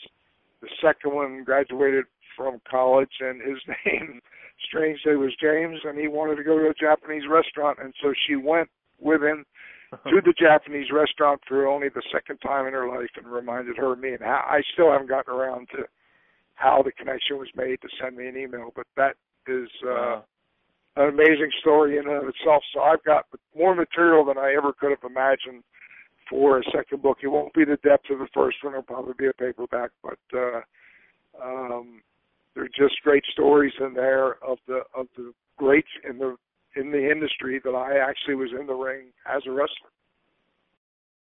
Thanks for downloading today's show. Take it to the next level with a VIP membership. Get shows like this, the Wade Keller Pro Wrestling Podcast, Wade Keller Pro Wrestling Post Show, and the PW Torch Daily Casts on our PW Torch VIP podcast feed with ads and plugs removed from the shows for a streamlined listening experience. And also hear the VIP exclusive shows that I host with Rich Fann and Todd Martin. Everything with Rich Fann and The Fix with Todd Martin's signature VIP series that you're missing out without a VIP membership. So go VIP here in 2022 and enjoy all the benefits all the bonus content and the ad-free listening experience. pwtorch.com slash go VIP.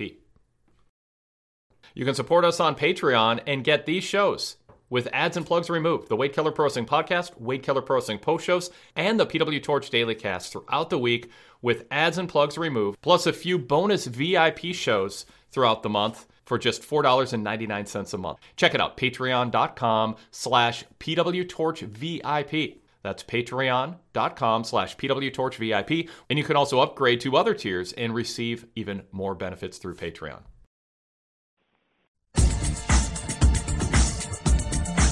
Well, Bruce, give a uh, final plug uh, for on JJ's behalf of the convention coming up, and uh, and then we'll uh, sign off. And JJ, I'll just say, I hope when we invite you back soon, uh, that you'll have the time and uh, willingness to come back on, because I can't tell you how many notes I've taken uh, of follow-up questions and topics that I think we could spend a half hour on and really get in depth on them. And, and I'd love to have that opportunity down the line.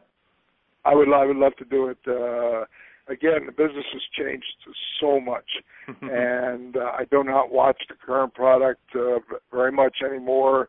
Uh, it can be painful at times, and I don't mean that to as a as oh no, you're right. A slap at anybody. It's just the reality right. of how it is. I was from a different era where uh, logic and, and personal emotion was a big part of what we were about, and yeah. the one thing that hasn't changed that they can't ever take away is is the memories and that's why I enjoy things like FanFest and Cauliflower Alley and the Hall of Fame because uh that's what we do. We go back and our old friends meet, tell the stories and uh those are the memories that that will never change that uh I will savor forever.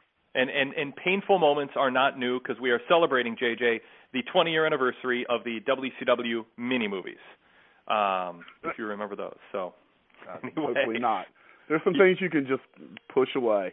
Um, well, yeah, go ahead, Bruce. And I'll talk about one in just a second. But MidAtlanticFanFest.com, April, um, August 1st, 2nd, 3rd, and 4th at the University Hilton. Um, I'll be there, and I look forward to seeing James J. Dillon in, in person and seeing Ole Anderson in the lobby holding court. That's always one of the great highlights um uh, of that of all the days. Worth the um, trip, worth the trip for that alone. And Lars is coming back, and it's his first time back since he was there prior to my coming there in 1971 and has never been back to Charlotte. He's going to be there, so uh, it's uh, it's it's it's going to be quite a weekend. If you're a wrestling fan, uh, it's a good date to circle, and I think uh, Greg Price really does it up right. There's question and answer segments, and uh, just to have an opportunity to have Tully Blanchard and Magnum TA in a question and answer series in a room to be able to talk about that that famous I Quit match. Uh, there's things that that are happening that weekend that are that, that don't take place anywhere else. And it, it's a tremendous deal. I've been to several of them. It, it really is is a, it's a great time. Also, um, wrestlers are like seagulls. We talked all through this this time about J.J.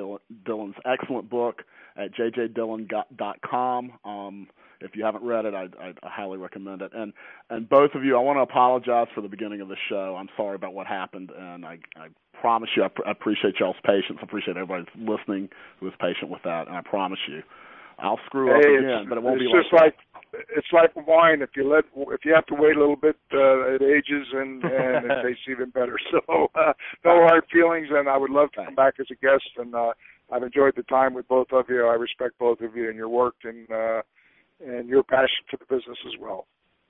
Thank you, JJ. Thank you. Thanks, Bruce. All right, uh, just a legal note: this audio show, the VIP After Show, and the PW Torch livecast are copyright TDH Communications and Pro Wrestling Torch. They are meant for each individual paying member, not to be shared. Uh, so if you've got a password and you listen to this audio, please don't share it. Please don't post this audio anywhere else. It is copyright uh, Pro Wrestling Torch, and we appreciate you abiding by that. JJ Dillon, big thanks to him, and we'll talk to him again soon. And uh, Bruce, sounds like you're going to have a blast at that convention, and hopefully some VIP members uh, will come up and uh, either reacquaint themselves with you or introduce themselves to you for the first time. I'm already hearing about some that are going to be there, um, and it's, it's, a great thing. So hopefully we'll, we'll see some Torch VIP members there. Awesome. Thanks to all the paid VIP members for your support. You're what makes all of what we do possible. Until next time, big thanks to JJ Dillon, and on behalf of Bruce Mitchell, Wade Keller signing off.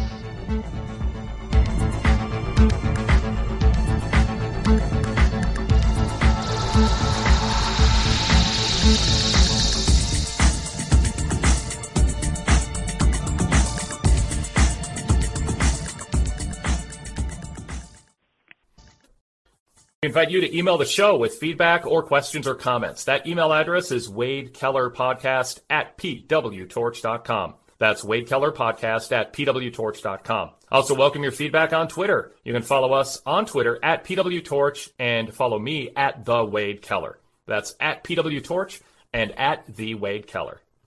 One way that you can help us sustain our schedule of putting out podcasts throughout the week is by giving us a five star rating on Apple Podcasts. Just go to Apple Podcasts and look for our Wade Keller Pro Wrestling podcast and Wade Keller Pro Wrestling post show and give us a five star rating. We hope you think we've earned that score with our fast turnaround times and our quantity and quality of wrestling analysis throughout the week. So take a moment out for us and do us a favor and give us a five star rating at Apple Podcasts. That helps us on search returns and helps us grow. And if you want, you can add a few comments about what you like about the programs in the comments section. Thank you so much.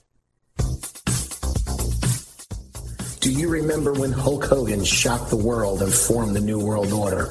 Or when Stone Cold Steve Austin passed out in the sharpshooter to Bret the Hitman Hart? I'm Torch contributor Frank Pettiani, and I've reviewed these shows and many more for my exclusive VIP podcast, Pro Wrestling Then and Now. Together with a rotating chair of co-hosts, we go back 10, 20, even 30 years, review pay-per-views from top to bottom, talk about where the wrestlers were at the time, and compare what took place then to what is taking place now.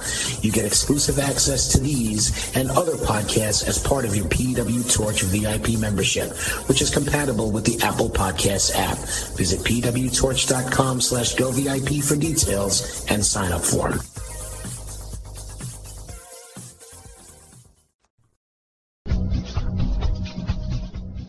In 2012, NXT transitioned into the developmental system and ultimately the brand you see today.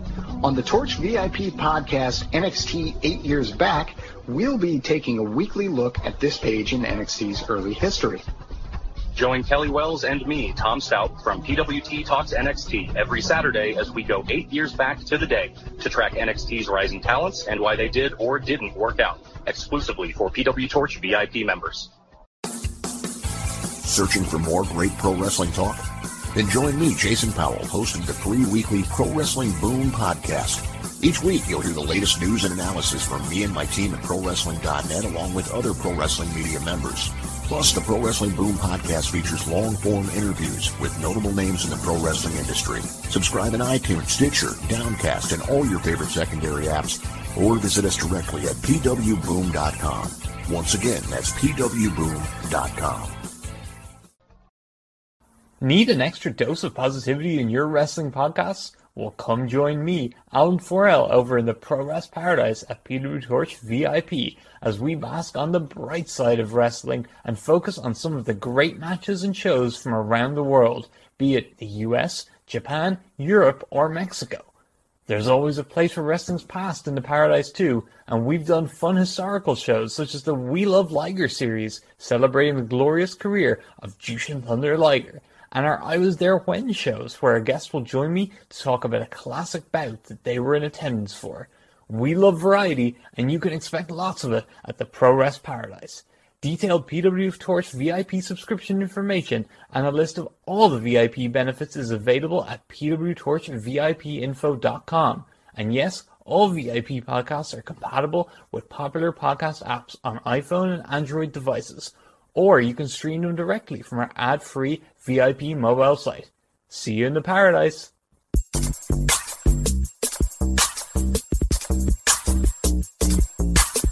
Wrestling fans, are you that person that works in a pro wrestling reference to every aspect of your life?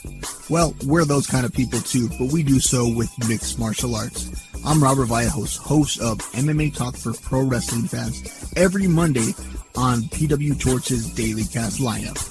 Not only do we cover every UFC and Bellator event, we provide context that only a wrestling fan would really understand. I mean, we're the type of people that if you ask us about how much of a mess the middleweight title situation is, we're likely to reference WCW in the early 90s. Think of us as a podcast for casual MMA fans done by hardcore wrestling nerds. And you can find us by searching PW Torch in Apple Podcasts or any popular podcast app. And we're always available on demand at pwtorchdailycast.com where you can check out the entire lineup of the PW Torch Daily Casts.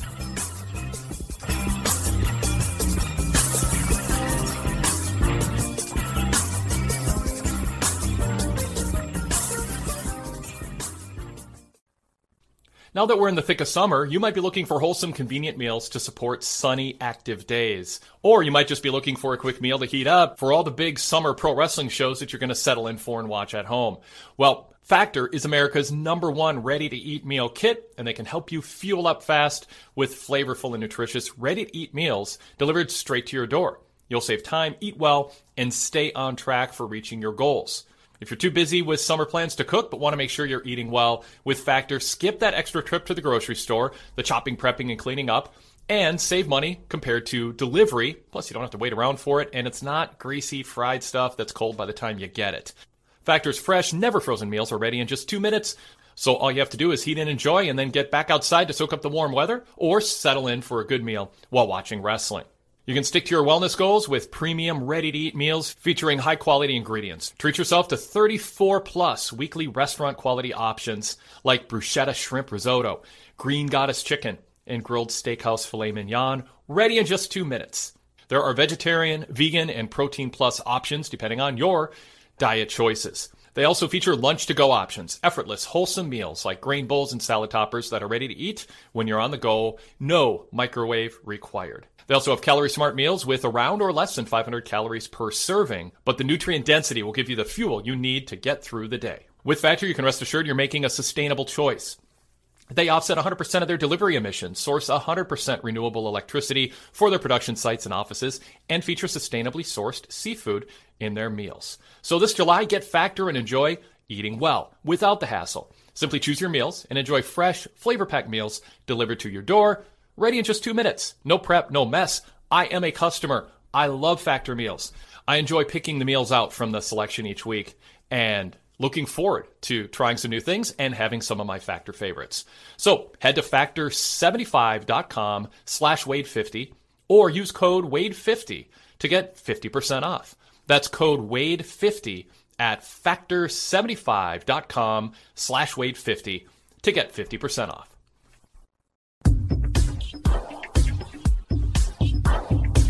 Longing for some nostalgia? Or maybe you want to learn some wrestling history? Don't miss the 90s Passcast every Friday on the PW Torch Daily Cast feed. Alex and Patrick will transport you 30 years into the past by taking you through the Torch issue from that very week. Follow news from the WWF and WCW and all the happenings from across the wrestling industry in real time as the Torch reported it 30 years ago. That's the 90s Passcast every Friday on the PW Torch Daily Cast feed.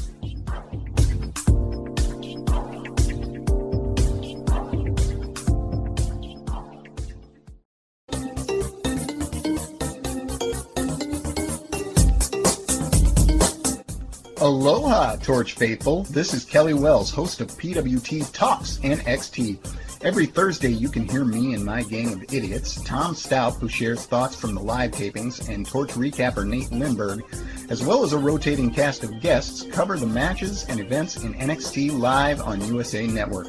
Search PW Torch in Apple Podcasts or your podcast app to subscribe, or listen on demand and see the entire PW Torch Daily Cast schedule at pwtorchdailycast.com.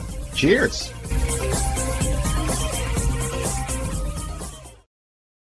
Thanks for downloading today's show. Take it to the next level with a VIP membership. Get shows like this, the Wade Keller Pro Wrestling Podcast, Wade Keller Pro Wrestling Post Show, and the PW Torch Daily Casts on our PW Torch VIP podcast feed with ads and plugs removed from the shows for a streamlined listening experience. And also hear the VIP exclusive shows that I host with Rich Fann and Todd Martin. Everything with Rich Fann and The Fix with Todd Martin's signature VIP series that you're missing out without a VIP membership. So go VIP here in 2022 and enjoy all the benefits, all the bonus content, and the ad-free listening experience. pwtorch.com slash go VIP. Anytime you're watching WWE Raw or SmackDown or AEW Dynamite in particular, send us an email if you've got thoughts on the show or a topic you want us to address or a question for us. Wade Keller Podcast at pwtorch.com. Wade Keller Podcast at pwtorch.com. If there's anything else going on in pro wrestling that you want us to address on our main podcast during our mailbag segments, that same email applies. Wade Keller Podcast at pwtorch.com. We invite that interaction. Let us know what you think of what we're saying and let us know what you want us to talk about and ask us specific questions. Wade Keller Podcast at pwtorch.com. Support us on Patreon starting at $4.99. Get these shows ad free and bonus VIP content. That's $4.99 on Patreon. Patreon.com slash PWTorchVIP.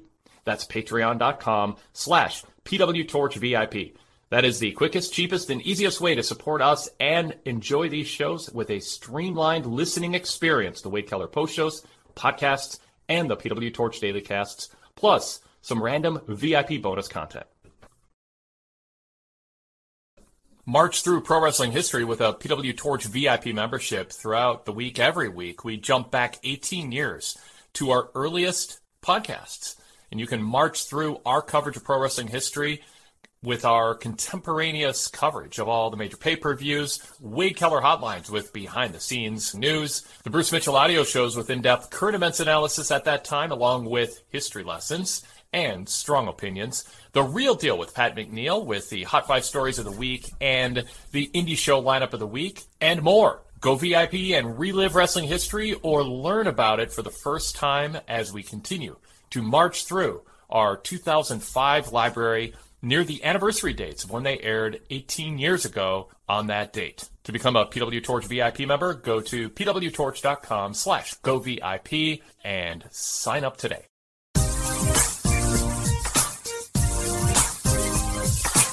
Every Sunday night, catch Wrestling Night in America on PWTorchDailyCast.com, hosted by me, PW Torch columnist Greg Parks.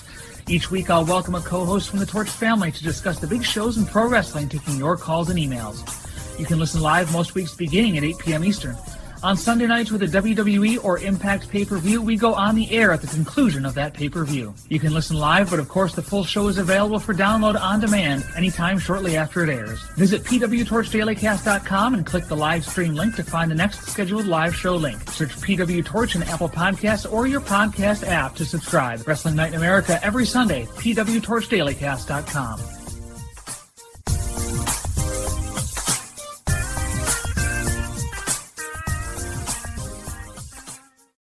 Give yourself a reason to look forward to going to the mailbox each week with a PW Torch newsletter paper copy subscription. Details at pwtorch.com slash paper copy. It's 12 pages every week packed with my TV reports along with exclusive features such as my cover story on the top story of the week, our pay-per-view roundtable reviews from the Torch staff, exclusive feature-length columns from Greg Parks, Rich Fann, Sean Radican, Alan Counihan, and Zach Heydorn, Torch Talk transcripts, the latest news, and more pwtorch.com slash paper copy. Take a break from screen time and settle in every week with a mega dose of wrestling news and analysis with a Pro Wrestling Torch newsletter, paper copy edition in the year 2022. You can get a full year of home delivery for just $99. Or try us for an eight-week trial subscription. pwtorch.com slash paper copy.